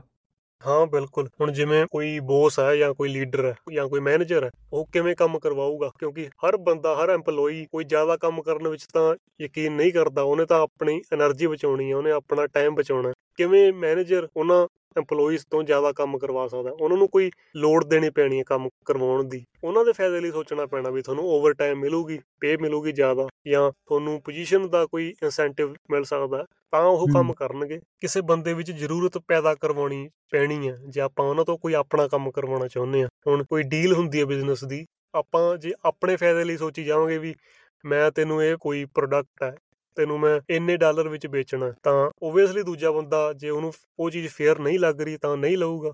ਪਰ ਜੇ ਆਪਾਂ ਇਹੋ ਜੀ ਡੀਲ ਪੇਸ਼ ਕਰਾਂਗੇ ਉਹ ਲੈਣ ਵਿੱਚ ਮਜਬੂਰ ਹੋ ਜਾਵੇ ਉਹਨੂੰ ਜਿਹੜੀ ਡੀਲ ਹੈ ਉਹਨੂੰ ਰਿਫਿਊਜ਼ ਕਰਨ ਵਿੱਚ ਘਾਟਾ ਨਜ਼ਰ ਆਵੇ ਤਾਂ ਉਹ ਡੀਲ ਜ਼ਰੂਰ ਲਊਗਾ ਬੰਦਾ। ਸੇਲਸ ਜਾਂ ਨੈਗੋਸ਼ੀਏਸ਼ਨ ਦੀ ਵੀ ਗੱਲ ਕਰਦੇ ਹਾਂ ਤਾਂ ਆਪਾਂ ਨੂੰ ਇਹ ਸਟ੍ਰੈਟਜੀ ਆਪਣੀ ਡੀਲ ਵਿੱਚ ਯੂਜ਼ ਕਰਨੀ ਚਾਹੀਦੀ ਹੈ ਜਾਂ ਕੋਈ ਪਰਸਨਲ ਨੈਗੋਸ਼ੀਏਸ਼ਨ ਹੁੰਦੀ ਹੈ ਜਾਂ ਕੋਈ ਪਰਸਨਲ ਗੱਲਬਾਤ ਵੀ ਹੁੰਦੀ ਹੈ ਤਾਂ ਆਪਾਂ ਇਹ ਚੀਜ਼ ਨੂੰ ਯੂਜ਼ ਕਰ ਸਕਦੇ ਹਾਂ। ਕਈ ਵਾਰ ਕਹਿੰਦੇ ਆ ਕਿ ਯਾਰ ਤੂੰ ਉੱਧਰ ਜਾਣਾ ਹੈ ਚੱਲ ਮੇਰੇ ਨਾਲ ਚੱਲ ਨਾਲ ਤੇਰਾ ਵੀ ਕੋਈ ਕੰਮ ਹੋ ਜਾਊਗਾ। ਹੂੰ ਹੂੰ ਆਪਾਂ ਬਿਲਕੁਲ। ਨਾਰਮਲ ਲਾਈਫ 'ਚ ਐਗਜ਼ਾਮਪਲ ਯੂਜ਼ ਕਰਦੇ ਆ। ਮਾਰਕੀਟਿੰਗ ਵਾਲੇ ਐਪੀਸੋਡ 'ਚ ਵੀ ਗੱਲ ਕੀਤੀ ਹੈ ਕਿ ਗੋਰੇ ਹੋਣ ਵਾਲੀ ਕਰੀਮਾਂ ਨੇ ਕਿਵੇਂ ਪਹਿਲਾਂ ਸਾਨੂੰ ਮਾੜਾ ਦਿਖਾਉਣ 'ਚ ਉਹਨਾਂ ਨੇ ਕਸਰ ਨਹੀਂ ਛੱਡੀ ਕਿ ਤੁਸੀਂ ਇਦਾਂ ਦੇ ਦਿਖਦੇ ਆ ਤੁਸੀਂ ਵਧੀਆ ਹੋਰ ਦਿਖ ਸਕਦੇ ਆ ਤੇ ਉਹ ਪ੍ਰੋਡਕਟ ਆਪਣਾ। ਵੇਚ ਗਏ ਸਾਨੂੰ। ਇੱਕ ਜ਼ਰੂਰਤ ਪੈਦਾ ਕੀਤੀ ਉਹਨਾਂ ਨੇ ਤੇ ਆਪਾਂ ਪੇਰੈਂਟਿੰਗ ਦੇ ਰੋਲ ਵਿੱਚ ਵੀ ਇਹਨੂੰ ਅਸੀਂ ਯੂਜ਼ ਕਰ ਸਕਦੇ ਹਾਂ ਜਾਂ ਜਿਵੇਂ ਅਸੀਂ ਪਹਿਲਾਂ ਗੱਲ ਕੀਤੀ ਵੀ ਬੱਚਾ ਕਿਉਂ ਕੋਈ ਸਬਜ਼ੀ ਖਾਊਗਾ ਜਾਂ ਬੱਚਾ ਕਿਉਂ ਕੋਈ ਪੜ੍ਹਾਈ ਵੱਲ ਜਾਊਗਾ ਜਾਂ ਕੋਈ ਚੰਗਾ ਕੰਮ ਕਰੂਗਾ, ਉਹਨੂੰ ਆਪਾਂ ਨੂੰ ਜ਼ਰੂਰਤ ਦੇਣੀ ਪੈਣੀ ਹੈ ਇੱਕ। ਤੂੰ ਪੜ੍ਹਾਈ ਤਾਂ ਕਰਨੀ ਹੈ ਕਿਉਂਕਿ ਜੇ ਤੂੰ ਨਾ ਕੀਤੀ ਤਾਂ ਤੂੰ ਫੇਲ ਹੋ ਜਾਏਗਾ ਜਾਂ ਤੂੰ ਅਗਲੇ 5 ਸਾਲਾਂ ਵਿੱਚ ਤੇਰੀ ਹਾਲਾਤ ਮਾੜੇ ਹੋਣਗੇ ਜਾਂ ਕੋਈ ਹੋਰ ਇਨਸੈਂਟਿਵ ਦੇਣਾ ਪੈਣਾ ਕਿ ਉਹ ਕੰਮ ਕਰ ਲੈਣ। ਜੇ ਆਪਾਂ ਕੋਈ ਇਹੋ ਜਿਹੇ ਇਨਸੈਂਟਿਵ ਅੱਗੇ ਰੱਖ ਦਾਂਗੇ ਜਵਾਕ ਅੱਗੇ ਜਾਂ ਕੋਈ ਪ੍ਰੋਮਿਸ ਰੱਖ ਦਾਂਗੇ ਜੀ, ਕਿ ਜੇ ਤੂੰ ਪੜ੍ਹਿਆ ਤਾਂ ਤੈਨੂੰ ਇਹ ਕੋਈ ਫਲ ਮਿਲੂਗਾ ਜਾਂ ਇਹ ਤੈਨੂੰ ਇਨਾਮ ਅਸੀਂ ਦੇਵਾਂਗੇ। ਕਾਰਨੇਗੀ ਨੇ ਐਗਜ਼ਾਮਪਲ ਦਿੱਤੀਆਂ ਹੋਈਆਂ ਕਿ ਪੇਰੈਂਟਿੰਗ ਦੀਆਂ ਕਿ ਕਿਵੇਂ ਜਿਹੜੇ ਜਵਾਕ ਨਹੀਂ ਕੋਈ ਕੰਮ ਕਰਨਾ ਚਾਹੁੰਦੇ। ਤਾਂ ਉਹਨੂੰ ਕੋਈ ਉਹਦੇ ਆਪਣੀ ਲਾਈਫ ਵਿੱਚ, ਜਵਾਕਾਂ ਦੀ ਲਾਈਫ ਤਾਂ ਛੋਟੀ ਜੀ ਹੁੰਦੀ ਹੈ ਉਹਨੂੰ ਕਾਫੀ ਘੱਟ ਪਰੇਸ਼ਾਨੀਆਂ ਹੁੰਦੀਆਂ ਤੇ ਆਪਾਂ ਜੇ ਉਸ ਪਰੇਸ਼ਾਨੀਆਂ ਨੂੰ ਪਛਾਣ ਕੇ ਉਹ ਉਹਨਾਂ ਦੇ ਅੱਗੇ ਰੱਖ ਦਾਂਗੇ ਵੀ ਤੇਰੀ ਇਹ ਪਰੇਸ਼ਾਨੀ ਦੂਰ ਹੋ ਜਾਊਗੀ। ਜ਼ਿਆਦਾਤਰ ਜਵਾਕਾਂ ਨੂੰ ਜਿਹੜੀਆਂ ਪਰੇਸ਼ਾਨੀਆਂ ਹੁੰਦੀਆਂ, ਉਹ ਛੋਟੀਆਂ-ਛੋਟੀਆਂ ਹੁੰਦੀਆਂ ਜਾਂ ਜ਼ਿਆਦਾਤਰ ਉਹਨਾਂ ਦੇ ਇਮੋਸ਼ਨਸ ਨਾਲ ਰਿਲੇਟਡ ਹੁੰਦੀਆਂ। ਉਹਨਾਂ ਨੂੰ ਜੇ ਆਪਾਂ ਸਮਝ ਕੇ ਉਹਨਾਂ ਨੂੰ ਕੋਈ ਜ਼ਰੂਰਤ ਪੈਦਾ ਕਰ ਦਵਾਂਗੇ ਉਹਨਾਂ ਦੇ ਚੰਗੇ ਲਈ, ਤਾਂ ਆਪਾਂ ਉਹਨਾਂ ਨੂੰ ਕਿਸੇ ਚੰਗੇ ਰਾਹ ਤੇ ਪਾ ਸਕਦੇ ਹਾਂ। ਕਾਰਨੇਗੀ ਇਹ ਚ ਇੱਕ ਬੱਚੀ ਦਾ ਐਗਜ਼ਾਮਪਲ ਦਿੰਦਾ ਆ, ਜਿਹੜੀ ਸ਼ਾਇਦ ਸਬਜ਼ੀਆਂ ਨਹੀਂ ਖਾਂਦੀ ਸੀਗੀ। ਉਹਦੇ ਪੇਰੈਂਟਸ ਨੇ ਬਹੁਤ ਉਹਨੂੰ ਝਿੜਕਿਆ ਸਬਜ਼ੀਆਂ ਖਾ ਪਰ ਉਹ ਮੰਨੀ ਨਹੀਂ ਉਹ ਕਹਿੰਦੇ ਉਹਨੇ ਖਾਧੀ ਨਹੀਂ ਕਿਉਂਕਿ ਬੱਚਾ ਜਿਵੇਂ ਤੂੰ ਦੱਸਿਆ ਕਿਉਂ ਕੌੜੀ ਚੀਜ਼ ਖਾਊਗਾ ਕੋਈ। ਪਰ ਉਹਦੇ ਪੇਰੈਂਟਸ ਨੇ ਕੀ ਕੀਤਾ ਕਿ ਉਹਨੂੰ ਕਿਹਾ ਕਿ ਐਤਕੀ ਸਬਜ਼ੀ ਸਾਡੇ ਨਾਲ ਤੂੰ ਬਣਵਾਏਂਗੀ। ਤੇ ਜਦੋਂ ਉਸ ਬੱਚੇ ਨੇ ਸਬਜ਼ੀ ਬਣਵਾਈ ਆਪ ਤੇ ਕਹਿੰਦੇ ਵੀ ਉਹ ਸਬਜ਼ੀ ਦੀ ਦੋ ਕੌਲੀਆਂ ਖਾ ਗਈ। ਬਿਲਕੁਲ। ਉਹ ਚ ਇੱਕ ਤਰ੍ਹਾਂ ਉਹਨਾਂ ਨੇ ਜ਼ਰੂਰਤ ਨਹੀਂ ਪੈਦਾ ਕੀਤੀ ਪਰ ਉਹਨੂੰ ਇੱਕ ਤਰ੍ਹਾਂ ਰੀਜ਼ਨ ਦੇਤਾ ਕਿ ਤੂੰ ਇਹ ਚੀਜ਼ ਬਣਾਈ ਹੈ ਤਾਂ ਤੈਨੂੰ ਤੂੰ ਇਹ ਖਾਉਂਗੀ ਵੀ ਜ਼ਰੂਰ। ਤੇ ਇਹ ਜਿਹੜੇ ਗੁਣ ਹੁੰਦੇ ਆ ਆਪਾਂ ਨੂੰ ਕੋਈ ਜ਼ਰੂਰਤ ਪਛਾਣਨ ਵਾਲੇ ਆਪਾਂ ਲੀਡਰ ਵਿੱਚੋਂ ਵੀ ਆਪਾਂ ਦੇਖ ਸਕਦੇ ਆ। ਹੁਣ ਇੱਕ ਚੰਗਾ ਲੀਡਰ ਕਿਵੇਂ ਬਣਦਾ ਉਹ ਇੱਕ ਤਾਂ ਜਿਵੇਂ ਚਾਰਲਸ ਸ਼ਵਾਬ ਨੇ ਕਿਹਾ ਕਿ ਇੱਕ ਜਨੂਨ ਪੈਦਾ ਕਰ ਦਿੰਦਾ ਲੋਕਾਂ ਵਿੱਚ ਤੇ ਉਹ ਜਨੂਨ ਕਿਵੇਂ ਪੈਦਾ ਕਰਦਾ ਭਾਵੇਂ ਉਹ ਤਾਰੀਫ ਕਰਕੇ ਕਰੇ ਤੇ ਭਾਵੇਂ ਉਹ ਕੋਈ ਹੋਰ ਇਨਸੈਂਟਿਵ ਰੱਖ ਕੇ ਕਰੇ। ਹੁਣ ਕਿਉਂ ਕੋਈ EMPLOYER ਜਿਵੇਂ ਆਪਾਂ ਕਿਹਾ ਵੀ ਜ਼ਿਆਦਾ ਕੰਮ ਕਰਨਾ ਚਾਹੇਗਾ ਕਿਸੇ ਹੋਰ ਦੀ ਕੰਪਨੀ ਲਈ ਜ਼ਿਆਦਾ ਆਪਣਾ ਟਾਈਮ ਜਾਂ ਐਫਰਟ ਕਿਉਂ ਖਰਾਬ ਕਰਨਾ ਚਾਹੇਗਾ? ਉਹ ਚੀਜ਼ ਕਰਵਾਉਣ ਲਈ ਆਪਾਂ ਨੂੰ ਕੋਈ ਨਾ ਕੋਈ ਉਹਨਾਂ ਅੱਗੇ ਵੀ ਆਫਰ ਰੱਖਣਾ ਪੈਣਾ ਉਹਨਾਂ ਦੇ ਕੋਈ ਨਾ ਕੋਈ ਜ਼ਰੂਰਤ ਪੈਦਾ ਕਰਨੀ ਪੈਣੀ ਉਹਨਾਂ ਦੇ ਦਿਲ ਵਿੱਚ ਵੀ ਉਹ ਆਪ ਉਹ ਕੰਮ ਕਰਨ ਲਈ ਅੱਗੇ ਵਧਣ। ਇੱਕ ਨਾ ਕਾਰਨੇਗੀ ਅੱਗੇ ਜਾ ਕੇ ਐਗਜ਼ਾਮਪਲ ਦਿੰਦਾ ਹੁੰਦਾ ਕਿ ਇੱਕ ਫੈਕਟਰੀ ਦਾ ਮਾਲਕ ਸੀਗਾ ਤੇ ਉਹਦੇ ਜਿਹੜੇ ਕਾਮੇ ਸੀਗੇ ਜਿਹੜੇ ਉੱਥੇ ਲੋਕੀ ਕੰਮ ਕਰਦੇ ਸੀ ਉਹ ਇੰਨਾ ਜ਼ਿਆਦਾ ਮਿਹਨਤ ਨਹੀਂ ਕਰ ਰਹੇ ਸੀ ਬਹੁਤ ਆਲਸੀ ਹੋ ਗਏ ਸੀ। ਤੇ ਉਹਨੇ ਬਹੁਤ ਉਹਨਾਂ ਨੂੰ ਉਹਨਾਂ ਦੇ ਪੈਸੇ ਕੱਟਣੇ ਸ਼ੁਰੂ ਕਰਤੇ ਉਹਨਾਂ ਦੀ ਟਾਈਮਿੰਗ ਵੀ ਨੋਟ ਕਰਨੀ ਸ਼ੁਰੂ ਕਰਤੀ ਇੰਨੇ ਵਜੇ ਆਉਂਦੇ ਇੰਨੇ ਵਜੇ ਜਾਂਦੇ ਪਰ ਫਿਰ ਵੀ ਕੁਝ ਇੰਪਰੂਵਮੈਂਟ ਨਹੀਂ ਹੋਈ। ਉਹ ਘੱਟ ਪੈਸੇ ਲੈ ਕੇ ਰਾਜੀ ਸੀ ਨਾ ਕੀ ਕੰਮ ਕਰਕੇ। ਕਿਸੇ ਕੋਲ ਗਿਆ ਤੇ ਤੇ ਉਸ ਇਨਸਾਨ ਨੇ ਸਿਰਫ ਇੰਨਾ ਕਿਹਾ ਕਿ ਉਹਨੂੰ ਇਦਾਂ ਕਰਕੇ ਆਹ ਤੁਸੀਂ ਮਸ਼ੀਨ ਤਿਆਰ ਕਰਨੀ ਆ ਤੇ ਇੱਕ ਦਿਨ ਚ ਜਿੰਨੀਆਂ ਤਿਆਰ ਕੀਤੀਆਂ ਤੁਸੀਂ ਥੱਲੇ ਜ਼ਮੀਨ ਦੇ ਉੱਤੇ ਉਸ ਅਕਸ਼ਰ ਉਹ ਵਾਹ ਦੇਣਾ ਵੀ ਇਹਨੇ ਜੇ 6 ਤਿਆਰ ਕੀਤੀਆਂ ਤਾਂ 6 ਵਾਹ ਦੇ ਉੱਥੇ ਵੱਡਾ ਸਾਰਾ ਜਾ ਕੇ। ਉਹਨੇ ਮਾਰਨਿੰਗ ਸ਼ਿਫਟ ਵਾਲੇ ਆ ਉੱਥੇ ਆਏ ਹੋਏ ਸੀ। ਉਹਨਾਂ ਨੇ ਉਹਨੂੰ ਕਹਿਤਾ ਕਿ ਤਿਆਰ ਕਰੋ ਜੀ ਤੇ ਉਹਨਾਂ ਨੇ 6 ਮਸ਼ੀਨਾਂ ਤਿਆਰ ਕਰਤੀਆਂ ਤੇ ਉਹਨੇ ਵੱਡਾ ਵੱਡਾ ਕਰਕੇ 6 ਲਿਖਤਾ। ਹੁਣ ਉਸ ਲੋਕਾਂ ਨੂੰ ਤਾਂ ਨਹੀਂ ਸਮਝ ਆਇਆ। ਉਹਨੇ ਜਦੋਂ ਪੁੱਛਿਆ ਮੈਨੇਜਰ ਨੂੰ ਤਾਂ ਉਹਨੇ ਦੱਸਤਾ ਕਿ ਹਾਂ ਇਹ ਤੁਹਾਡਾ ਗੋਲ ਸੀਗਾ ਤੁਸੀਂ ਅੱਜ ਦਾ ਜੋ ਪੂਰਾ ਕੀਤਾ ਆ। ਉਹ ਚਲੇ ਜਾਂਦੇ ਕਿ ਚੱਲ ਅਸੀਂ ਕੀ ਲੈਣਾ ਅਸੀਂ 6 ਬਣਾਤੀਆਂ ਤੇ ਜਦੋਂ ਸ਼ਾਮ ਵਾਲੇ ਸ਼ਿਫਟ ਵਾਲੇ ਆਉਂਦੇ ਆ ਨਾ ਤੇ ਉਹ ਵੀ ਆ ਕੇ ਪੁੱਛਦੇ ਵੀ ਇਹ ਥੱਲੇ 6 ਕਿਉਂ ਲਿਖਿਆ ਹੋਇਆ ਆ? ਤਾਂ ਉਹਨੇ ਦੱਸਿਆ ਕਿ ਇਹ ਤਾਂ ਲਿਖਿਆ ਹੋਇਆ ਆ ਕਿਉਂਕਿ ਜਿਹੜੇ ਮਾਰਨਿੰਗ ਸ਼ਿਫਟ ਵਾਲੇ ਸੀਗੇ ਉਹ 6 ਮਸ਼ੀਨਾਂ ਬਣਾ ਕੇ ਗਏ ਆ। ਤੇ ਉਹ ਨਾ ਬੰਦਿਆਂ ਵਿੱਚ ਇੱਕ ਤਰ੍ਹਾਂ ਜਨੂਨ ਪੈਦਾ ਹੋ ਗਿਆ ਕਿ ਅਸੀਂ 6 ਤੋਂ ਜ਼ਿਆਦਾ ਤਿਆਰ ਕਰਾਂਗੇ। ਹਾਂ। ਜਿਹੜੇ ਉਹ ਕਾਮੇ ਸੀਗੇ ਉਹਨਾਂ ਨੇ ਕੀ ਕੀਤਾ? ਨਾਈਟ ਸ਼ਿਫਟ ਵਾਲਿਆਂ ਨੇ 7 ਮਸ਼ੀਨਾਂ ਤਿਆਰ ਕਰਕੇ ਉਹ 6 ਨੂੰ ਮਟੇ ਕੇ ਉੱਥੇ 7 ਲਿਖਤਾ। ਇੱਕ ਤਾਂ ਆਪ ਦੀ ਉਹਨਾਂ ਨੇ ਇੰਪੋਰਟੈਂਸ ਫੀਲ ਕਰਵਾਤੀ ਸੀ ਤੁਹਾਡੇ ਨਾਲ ਜ਼ਿਆਦਾ ਉੱਚੇ ਆ ਮਾਰਨਿੰਗ ਸ਼ਿਫਟ ਵਾਲੇ ਨਾਲੋਂ। ਇੱਕ ਉਹਨਾਂ ਵਿੱਚ ਵੀ ਜ਼ਰੂਰਤ ਪੈਦਾ ਕਰਵਾਤੀ ਕਿ ਹੁਣ 7 ਕ੍ਰਾਸ ਕਰਕੇ ਦਿਖਾਓ। ਹਾਂ ਹਾਂ ਬਿਲਕੁਲ। ਅਗਲੇ ਦਿਨ ਸਵੇਰੇ ਉਹ ਆਏ ਤਾਂ ਉਹਨਾਂ ਨੇ ਦੇਖਿਆ ਉਹਨਾਂ ਨੇ ਪੁੱਛਿਆ ਨਹੀਂ ਉਹਨਾਂ ਨੇ ਦੇਖ ਲਿਆ ਵੀ 6 ਮਟੇ ਕੇ 7 ਲਿਖਿਆ ਹੋਇਆ। ਤੇ ਉਹਨਾਂ ਨੇ ਜ਼ਿਆਦਾ ਮਿਹਨਤ ਕੀਤੀ ਤੇ ਉਹ 7 ਮਟੇ ਕੇ ਉੱਥੇ 10 ਲਿਖ ਗਏ। ਇਦਾਂ ਹੀ ਉਹਦੀ ਫੈਕਟਰੀ ਚੱਲ ਪਈ ਬੰਦੇ ਦੀ। ਵਧੀਆ ਐਗਜ਼ਾਮਪਲ ਸੀ। ਮਤਲਬ ਆਪਾਂ ਇੱਕ ਤਰ੍ਹਾਂ ਦਾ ਜੇ ਇਹ ਜ਼ਰੂਰਤ ਪੈਦਾ ਕਰਨੀ ਆ ਤਾਂ ਜੇ ਆਪਾਂ ਕਿਸੇ ਬੰਦੇ ਅੱਗੇ ਡੀਲ ਰੱਖ ਰਹੇ ਆ ਤਾਂ ਇੱਕ ਨੁਸਖਾ ਇਹ ਵੀ ਹੋ ਸਕਦਾ ਕਿ ਅਸੀਂ ਉਹਦੇ ਫਾਇਦੇ ਨੁਕਸਾਨ ਦੱਸਣੇ ਸ਼ੁਰੂ ਕਰ ਦਈਏ ਉਹਨੂੰ। ਹਾਂ ਫਾਇਦੇ ਨੁਕਸਾਨ ਜੇ ਆਪਾਂ ਕਿਸੇ ਨੂੰ ਰੈਜ਼ੂਮੇ ਵੀ ਦਿੰਨੇ ਆ ਸਭ ਤੋਂ ਪਹਿਲਾਂ ਬੰਦਾ ਇਹ ਨਹੀਂ ਪੁੱਛਦਾ ਤੇਰੀ ਕੀ ਕੁਆਲੀਫਿਕੇਸ਼ਨ ਆ ਉਹ ਇਹ ਸੋਚੂਗਾ ਵੀ ਇਹ ਮੈਨੂੰ ਕੀ ਦਊਗਾ। ਉਹ ਚ ਉਹਨੇ ਕਾਰਨੇਗੀ ਨੇ ਕਿਹਾ ਸੀ ਕਿਸੇ ਨੂੰ ਲੈਟਰ ਦੇ ਭੇਜਣਾ ਜਾਂ ਰੈਜ਼ੂਮੇ ਦੇਣਾ ਜਾਂ ਕਿਸੇ ਨੂੰ ਕੋਈ ਐਪਲੀਕੇਸ਼ਨ ਦੇਣੀ ਹੈ ਤਾਂ ਉਹ ਚ ਇਹ ਚੀਜ਼ ਜ਼ਰੂਰ ਲਿਖੋ ਵੀ ਜੇ ਮੈਂ ਇਹ ਕੰਮ ਕਰੂੰਗਾ ਤਾਂ ਤੈਨੂੰ ਇਹ ਫਾਇਦਾ ਹੋਊਗਾ। ਜੇ ਮੈਂ ਰੈਜ਼ੂਮੇ ਵਿੱਚ ਇਹੀ ਲਿਖਿਆ ਹੋਇਆ ਮੈਂ ਇੰਨਾ ਪੜਿਆ ਹੋਇਆ ਮੈਂ ਇਹ ਇਹ ਕੰਮ ਕੀਤੇ ਹੋਏ ਆ ਮੇਬੀ ਮੈਨੂੰ ਹਾਇਰ ਕਰਨ ਨਾ ਕਰਨ ਪਰ ਜੇ ਮੈਂ ਆਪਣੀ ਸੀਵੀ ਵਧੀਆ ਬਣਾ ਕੇ ਲੈ ਕੇ ਗਿਆ ਤਾਂ ਥੱਲੇ ਮੈਂ ਲਿਖ ਸਕਦਾ ਵੀ I will give you this ਮੈਨੂੰ ਹਾਇਰ ਕਰੋਗੇ ਤਾਂ ਤੁਹਾਨੂੰ ਇਹ ਚੀਜ਼ ਮਿਲੂਗੀ।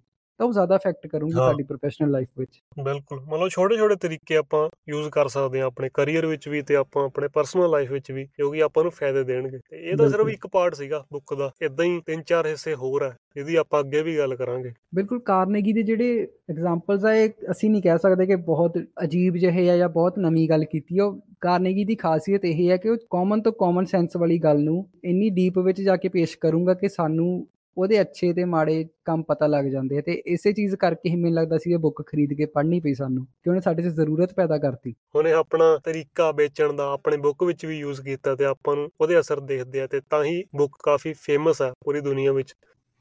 ਮੈਨੂੰ ਇਸ ਬੁੱਕ ਤੋਂ ਥੋੜਾ ਜਿਹਾ ਇਹ ਲੱਗਾ ਜਦੋਂ ਮੈਂ ਨਾਮ ਵੀ ਦਾ ਸੁਣਿਆ ਜਾਂ ਫਿਰ ਆਪਾਂ ਐਪੀਸੋਡਸ ਦੀ ਗੱਲ ਕਰ ਰਹੇ ਆ ਇਨਫਲੂਐਂਸ ਤੇ ਮੈਨੀਪੂਲੇਸ਼ਨ ਵਿੱਚ ਥੋੜਾ ਜਿਹਾ ਡਿਫਰੈਂਸ ਬਹੁਤ ਘੱਟ ਹੁੰਦਾ ਆ। ਕਿਉਂਕਿ ਮੈਨੂੰ ਯਾਦ ਆ ਮੈਂ ਇੱਕ ਟਾਈਮ ਟ੍ਰੇਨ 'ਚ ਜਾ ਰਿਹਾ ਸੀਗਾ ਤੇ ਮੈਂ ਹੱਥ 'ਚ ਕਿਤਾਬ ਫੜੀ ਸੀ। ਤੇ ਮੋਸਟਲੀ ਲੋਕ ਅੱਜ ਕੱਲ ਫੋਨ ਤੇ ਗਾਣੇ ਸੁਣਦੇ ਹੁੰਦੇ ਜ਼ਿਆਦਾ ਲੋਕਾਂ ਦੀ ਨਿਗਾਹ ਪਈ ਕਿ ਉਹਨੇ ਕਿਤਾਬ ਫੜੀ ਹੋਈ ਆ। ਇੱਕ ਦੋ ਨੇ ਪੁੱਛਿਆ ਵੀ ਕਿ ਕਿਹੜੀ ਕਿਤਾਬ ਆ ਜਾਂ ਕਿਹਨੇ ਲਿਖੀ ਹੈ ਮੈਂ ਇਹੀ ਕਿਤਾਬ ਫੜੀ ਹੋਈ ਸੀ। How to win friends and influence people ਤੇ ਇਹਦਾ ਜੇ ਟਾਈਟਲ ਦੇਖੀ ਆਪਾਂ how to win friends and influence people ਇਦਾਂ ਲੱਗਦਾ ਕਿ ਬੰਦਾ ਬਹੁਤ ਹੀ ਕੱਲਾ ਰਹਿੰਦਾ ਆ ਉਹਦੀ ਕੋਈ ਸੁਣਦਾ ਨਹੀਂ ਹੈਗਾ। ਦੋਸਤ ਚਾਹੀਦੇ ਆ ਉਹਨੂੰ। ਇੱਕ ਨੇ ਮੈਨੂੰ ਪੁੱਛ ਲਿਆ ਕਹਿੰਦਾ ਇਹ ਚ ਕਿਤਾਬ 'ਚ ਕੀ ਕੁਛ ਹੈ? ਮੈਨੂੰ ਦੱਸਦਾ ਮੈਂ ਕਿਹਾ ਇਦਾਂ ਦਾ ਕਰਕੇ ਟਿਪਸ ਦਿੱਤੀਆਂ ਹੋਈਆਂ ਵੀ ਕਿਵੇਂ ਆਪਾਂ ਵਧੀਆ ਇਨਸਾਨ ਬਣ ਸਕਦੇ ਆ ਜਾਂ ਕਿਵੇਂ ਆਪਣਾ ਇਨਫਲੂਐਂਸ ਲੋਕਾਂ ਤੇ ਵਧੀਆ ਪਾ ਸਕਦੇ ਆ ਤੇ ਮੈਨੂੰ ਉਹ ਮੁੰਡੇ ਨੇ ਅੱਗੋਂ ਇਹ ਚੀਜ਼ ਕਹੀ ਕਹਿੰਦਾ ਹਾਂ ਉਹੀ ਮੈਨੂਪੂਲੇਸ਼ਨ ਵਾਲੀ ਗੱਲ ਹੋ ਗਈ। ਮੈਂ ਕਿਹਾ ਨਹੀਂ ਮੈਨੂਪੂਲੇਸ਼ਨ ਤੇ ਇਨਫਲੂਐਂਸ 'ਚ ਫ਼ਰਕ ਹੁੰਦਾ ਹੈ। ਗੱਲ ਤਾਂ ਨਹੀਂ ਕੀਤੀ ਉਹਨੇ ਸੋਚਿਆ ਚੱਲ ਕਿਤਾਬ ਪੜ੍ਹਦਾ ਇਹਨੂੰ ਪਤਾ ਹੋਣਾ ਜ਼ਿਆਦਾ ਕਹਿੰਦਾ ਹਾਂ ਹਾਂ ਫ਼ਰਕ ਹੁੰਦਾ ਤੇ ਥੋੜੀ ਦੇਰ ਬਾਅਦ ਫਿਰ ਉਹਨੇ ਪੁੱਛ ਲਿਆ ਕਿਤਾਬ ਬਾਰੇ ਕਿ ਇਹ 'ਚ ਕੀ ਹੁੰਦਾ? ਉਹਨੇ ਕਿਤਾਬ ਲੈ ਕੇ ਇੱਕ ਪੇਜਾ ਪੜ੍ਹਿਆ ਮੇਰੇ ਤੋਂ। ਕਹਿੰਦਾ ਹਾਂ ਹਾਂ ਵਧੀਆ ਬੁੱਕ ਹੈ। ਕਹਿੰਦਾ ਕਿਸੇ ਨੂੰ ਮੁਝੇ ਮੈਨੂਪੂਲੇਟ ਕਰਨਾ ਹੋਵੇ। ਮੈਂ ਕਿਹਾ, ਨਹੀਂ ਮੈਨੂਪੂਲੇਸ਼ਨ ਤੇ ਇਨਫਲੂਐਂਸ 'ਚ ਫ਼ਰਕ ਹੁੰਦਾ। ਉਹਨੇ ਕਿਹਾ, ਹਾਂ ਹਾਂ ਹਾਂ, ਹੁੰਦਾ ਹੁੰਦਾ ਹੁੰਦਾ। ਉਹੀ ਸੇਮ ਗੱਲ ਉਹਨੇ ਕਹਿਤੀ ਪਤਾ ਲੱਗ ਰਿਹਾ ਸੀ ਵੀ ਉਹਨੂੰ ਨਹੀਂ ਪਤਾ ਲੱਗ ਰਿਹਾ, ਪਰ ਮੈਨੂੰ ਲੱਗਦਾ ਤੈਨੂੰ ਜ਼ਰੂਰ ਪਤਾ ਹੋਣਾ ਵੀ ਕੀ ਫ਼ਰਕ ਹੁੰਦਾ ਤੇ ਮੈਨੀਪੂਲੇਸ਼ਨ ਜ਼ਿਆਦਾਤਰ ਆਪਾਂ ਆਪਣੇ ਫਾਇਦੇ ਲਈ ਕਰਦੇ ਹਾਂ। ਜੇ ਆਪਾਂ ਲੋਕਾਂ ਤੋਂ ਕੋਈ ਕੰਮ ਕਢਵਾਉਣਾ ਹੋਵੇ, ਤਾਂ ਆਪਾਂ ਉਹਨਾਂ ਨੂੰ ਮੈਨੀਪੂਲੇਟ ਕਰਨ ਦੀ ਟਰਾਈ ਕਰਦੇ ਹਾਂ। ਕਈ ਲੋਕ ਕਰਦੇ ਆ, ਸਾਰੇ ਨਹੀਂ ਕਰਦੇ ਤੇ ਕਰਨਾ ਚਾਹੀਦਾ ਵੀ ਨਹੀਂ, ਪਰ ਉਹ ਕੰਮ ਜ਼ਿਆਦਾਤਰ ਆਪਣੇ ਫਾਇਦੇ ਲਈ ਹੁੰਦਾ ਤੇ ਲੋਕਾਂ ਦੇ ਨੁਕਸਾਨ ਲਈ ਹੁੰਦਾ। ਪਰ ਇਸ ਬੁੱਕ ਵਿੱਚ ਜਿਹੜੇ ਵੀ ਇਹਨਾਂ ਨੇ ਟ੍ਰਿਕਸ ਜਾਂ ਟਿਪਸ ਦਿੱਤੀਆਂ ਹੋਈਆਂ, ਉਹ ਇਨਫਲੂਐਂਸ ਕਰਨ ਲਈ ਹੈ ਲੋਕਾਂ ਨੂੰ, ਲੋਕਾਂ ਦੇ ਆਪਣੇ ਫਾਇਦੇ ਲਈ ਹੁੰਦੀਆਂ ਤੇ ਆਪਣੇ ਆਪ ਫਾਇਦੇ ਲਈ ਵੀ ਹੁੰਦੀਆਂ। ਮਤਲਬ ਲੋਕਾਂ ਵਿੱਚ ਜਿਹੜਾ ਕੋਆਪਰੇਸ਼ਨ ਹੁੰਦਾ ਇੱਕ ਤਰ੍ਹਾਂ ਦਾ ਸੋਸ਼ਲ ਬਿਹੇਵੀਅਰ ਹੁੰਦਾ ਉਹਨੂੰ ਹੋਰ ਚੰਗਾ ਬਣਾਉਣਾ ਜੇ ਆਪਾਂ ਸ਼ੁਰੂ ਕਰੀਏ ਤਾਂ ਉਹਨੂੰ ਆਪਾਂ ਇਨਫਲੂਐਂਸ ਕਹਿ ਦਿੰਨੇ ਆ ਮੈਨੀਪੂਲੇਸ਼ਨ ਮੈਨੂੰ ਲੱਗਦਾ ਇਹ ਸਾਡੇ ਸੈਲਫਿਸ਼ ਫਾਇਦੇ ਵਾਸਤੇ ਹੁੰਦਾ ਤੇ ਜ਼ਿਆਦਾਤਰ ਮੈਨੂੰ ਲੱਗਦਾ ਫਲੈਟਰੀ ਵਿੱਚ ਆ ਜਾਂਦਾ ਇਹ ਝੂਠ ਬੋਲ ਬੋਲ ਕੇ ਲੋਕਾਂ ਦੀ ਝੂਠੀ ਵਡਿਆਈ ਕਰਕੇ ਹੁੰਦਾ ਇਹ ਮੈਨੀਪੂਲੇਸ਼ਨ ਪਰ ਜਿਹੜਾ ਇਨਫਲੂਐਂਸ ਆ ਜਾਂਦਾ ਥੋੜਾ ਜਿਹਾ ਤੇਰਾ ਫਾਇਦਾ ਵੀ ਹੋਊਗਾ ਮੇਰਾ ਵੀ ਹੋਊਗਾ ਜਾਂ ਫਿਰ ਇਨਫਲੂਐਂਸ ਸਾਰਾ ਦੂਜੇ ਦਾ ਹੀ ਫਾਇਦਾ ਹੋਵੇ ਜਾਂ ਤਾਂ ਸਾਡਾ ਥੋੜਾ ਬਹੁਤ ਫਾਇਦਾ ਹੋਊਗਾ ਜਾਂ ਸਾਰਾ ਦੂਜੇ ਦਾ ਹੀ ਫਾਇਦਾ ਹੋਊਗਾ। ਹੁਣ ਜਿਵੇਂ ਮਾੜੇ ਲੀਡਰ ਉਹ ਮੈਨੀਪੂਲੇਟ ਕਰਨ ਦੀ ਟਰਾਈ ਕਰਨਗੇ ਤੇ ਇੱਕ ਚੰਗਾ ਲੀਡਰ ਇੱਕ ਚੰਗਾ ਇਨਫਲੂਐਂਸ ਕਰਨ ਵਿੱਚ ਵਾਧਾ ਕਰੂਗਾ। ਇਹਨਾਂ ਦਾ ਫ਼ਰਕ ਮੈਨੂੰ ਲੱਗਦਾ ਉਦੋਂ ਵੀ ਪਤਾ ਲੱਗ ਜਾਂਦਾ ਜਦੋਂ ਉਸ ਇਨਸਾਨ ਦਾ ਫਾਇਦਾ ਨਿਕਲ ਜਾਵੇ ਜਦੋਂ ਚੀਜ਼ ਖਤਮ ਹੋ ਜਾਵੇ ਤਾਂ ਮੈਨੀਪੂਲੇਟਰ ਜਿਹੜਾ ਉਹ ਤੁਹਾਡੇ ਨਾਲ ਨਹੀਂ ਰਹੂਗਾ ਉਹਦਾ ਫਾਇਦਾ ਨਿਕਲ ਕੇ ਚਲਾ ਜਾਊਗਾ। ਪਰ ਜਿਹੜਾ ਇਨਫਲੂਐਂਸਰ ਆ ਉਹ ਹਮੇਸ਼ਾ ਨਾਲ ਰਹੂਗਾ ਉਹ ਫਾਇਦਾ ਨਿਕਲਣ ਤੋਂ ਬਾਅਦ ਵੀ ਜੇ ਉਹਦਾ ਫਾਇਦਾ ਵੀ ਹੋਵੇ ਉਸ ਚੀਜ਼ ਵਿੱਚ ਪਰ ਨਾਲ ਰਹਿੰਦਾ ਉਹ। ਹੁਣ ਜਿਵੇਂ ਮਾੜੇ ਪੋਲੀਟੀਸ਼ੀਅਨ ਹੁੰਦੇ ਆ ਜਾਂ ਜਦੋਂ ਪੈਸਾ ਪੂਸਾ ਕਮਾ ਕੇ ਉਹਨਾਂ ਦੀ ਵਾਰੀ ਜਾਂਦੀ ਆ ਉਦੋਂ ਬਸ ਤਿੱਤਰ ਹੋ ਜਾਂਦੇ ਆ ਉਹ। ਜਿਵੇਂ ਅੱਜ ਕੱਲ ਅਸੀਂ ਦੇਖਦੇ ਹਾਂ ਕਿ ਪੋਲੀਟੀਸ਼ੀਅਨਸ ਤੋਂ ਇਲਾਵਾ ਕਈ ਆਪਾਂ ਸੋਸ਼ਲ ਮੀਡੀਆ ਪਰਸਨੈਲਿਟੀਜ਼ ਦੇਖਦੇ ਹਾਂ ਜਿਹੜੀ ਸਿਰਫ ਇਨਫਲੂਐਂਸਰ ਦਾ ਟੈਗ ਲਾ ਕੇ ਚੱਲਦੇ ਆ ਕਿ ਕੋਈ ਚੀਜ਼ ਨੂੰ ਇਹ ਪ੍ਰਮੋਟ ਕਰਨਾ ਕਿਸੇ ਚੀਜ਼ ਦੀ ਮਸ਼ਹੂਰੀ ਕਰਨੀ ਹੈ ਨਵੀਂ ਗੈਂਬਲਿੰਗ ਐਪ ਆ ਗਈ ਜਾਂ ਫਿਰ ਨਵੀਂ ਪਾਲਿਸੀ ਆ ਗਈ ਕੋਈ ਜਾਂ ਫਿਰ ਕੋਈ ਵੀ ਚੀਜ਼ ਆ ਗਿਆ ਨਵਾਂ ਪ੍ਰੋਡਕਟ ਆ ਗਿਆ ਮਾਰਕੀਟ ਵਿੱਚ ਲੈ ਕੇ ਆਣਾ ਤਾਂ ਮਾਰਕੀਟਿੰਗ ਵੀ ਇੱਕ ਤਰ੍ਹਾਂ ਮੈਨੂਪੂਲੇਸ਼ਨ ਹੋ ਜਾਂਦੀ ਹੈ ਤੇ ਮੈਨੂੰ ਲੱਗਦਾ ਜੋ ਲੋਕ ਕਰਦੇ ਉਹ ਵੀ ਇੱਕ ਤਰ੍ਹਾਂ ਮੈਨੂਪੂਲੇਸ਼ਨ ਹੀ ਹੋ ਜਾਂਦੀ ਆ। ਜ਼ਿਆਦਾਤਰ ਲੋਕ ਸੋਸ਼ਲ ਮੀਡੀਆ ਇਨਫਲੂਐਂਸਰਸ ਨਹੀਂ ਹੁੰਦੇ ਸੋਸ਼ਲ ਮੀਡੀਆ ਮੈਨੂਪੂਲੇਟਰਸ ਹੋ ਜਾਂਦੇ ਆ। ਆਹੋ ਤੇ ਇਸੇ ਚੀਜ਼ ਤੇ ਆਪਾਂ ਐਂਡ ਕਰਦੇ ਅੱਜ ਦਾ ਪੋਡਕਾਸਟ ਤਿੰਨ ਪੁਆਇੰਟ ਆਪਾਂ ਨੂੰ ਸਿੱਖਣ ਨੂੰ ਮਿਲੇ। ਲੋਕਾਂ ਦੀ ਤਾਰੀਫ ਕਰੋ ਲੋਕਾਂ ਦੀ ਆਲੋਚਨਾ ਨਾ ਕਰੋ ਤੇ ਲੋਕਾਂ ਵਿੱਚ ਇੱਕ ਜ਼ਰੂਰਤ ਪੈਦਾ ਕਰ ਦਿਓ। ਸਾਡੀ ਜ਼ਿੰਦਗੀ ਵਿੱਚ 90% ਮੁਸ਼ਕਲਾਂ ਇਸੇ ਕਰਕੇ ਆਉਂਦੀਆਂ ਨੇ ਕਿਉਂਕਿ ਇਹ ਸਾਡਾ ਕਮਿਊਨੀਕੇਸ਼ਨ ਸਹੀ ਨਹੀਂ ਹੁੰਦਾ ਦੂਸਰਿਆਂ ਨਾਲ। ਤੇ ਕਾਰਨੀਗੀ ਦੀ ਇਹ ਟਿਪਸ ਨਾਲ ਹੀ ਅਸੀਂ ਉਹ ਕਮਿਊਨੀਕੇਸ਼ਨ ਨੂੰ ਸਹੀ ਬਣਾ ਸਕਦੇ ਹਾਂ। ਤੇ ਜੋ ਇਨਸਾਨ ਆਪਣੇ ਸ਼ਬਦਾਂ ਦੀ ਚੰਗੀ ਚੋਣ ਕਰ ਸਕਦਾ ਹੈ, ਗੱਲਬਾਤ ਕਰਨ ਦਾ ਸਹੀ ਢੰਗ ਅਪਣਾ ਸਕਦਾ ਹੈ, ਉਸ ਢੰਗ ਨੂੰ ਹੀ ਕਾਰਨੇਗੀ ਨੇ ਕਿਹਾ ਕਿ he who can do this has the whole world with him he who cannot walks a lonely way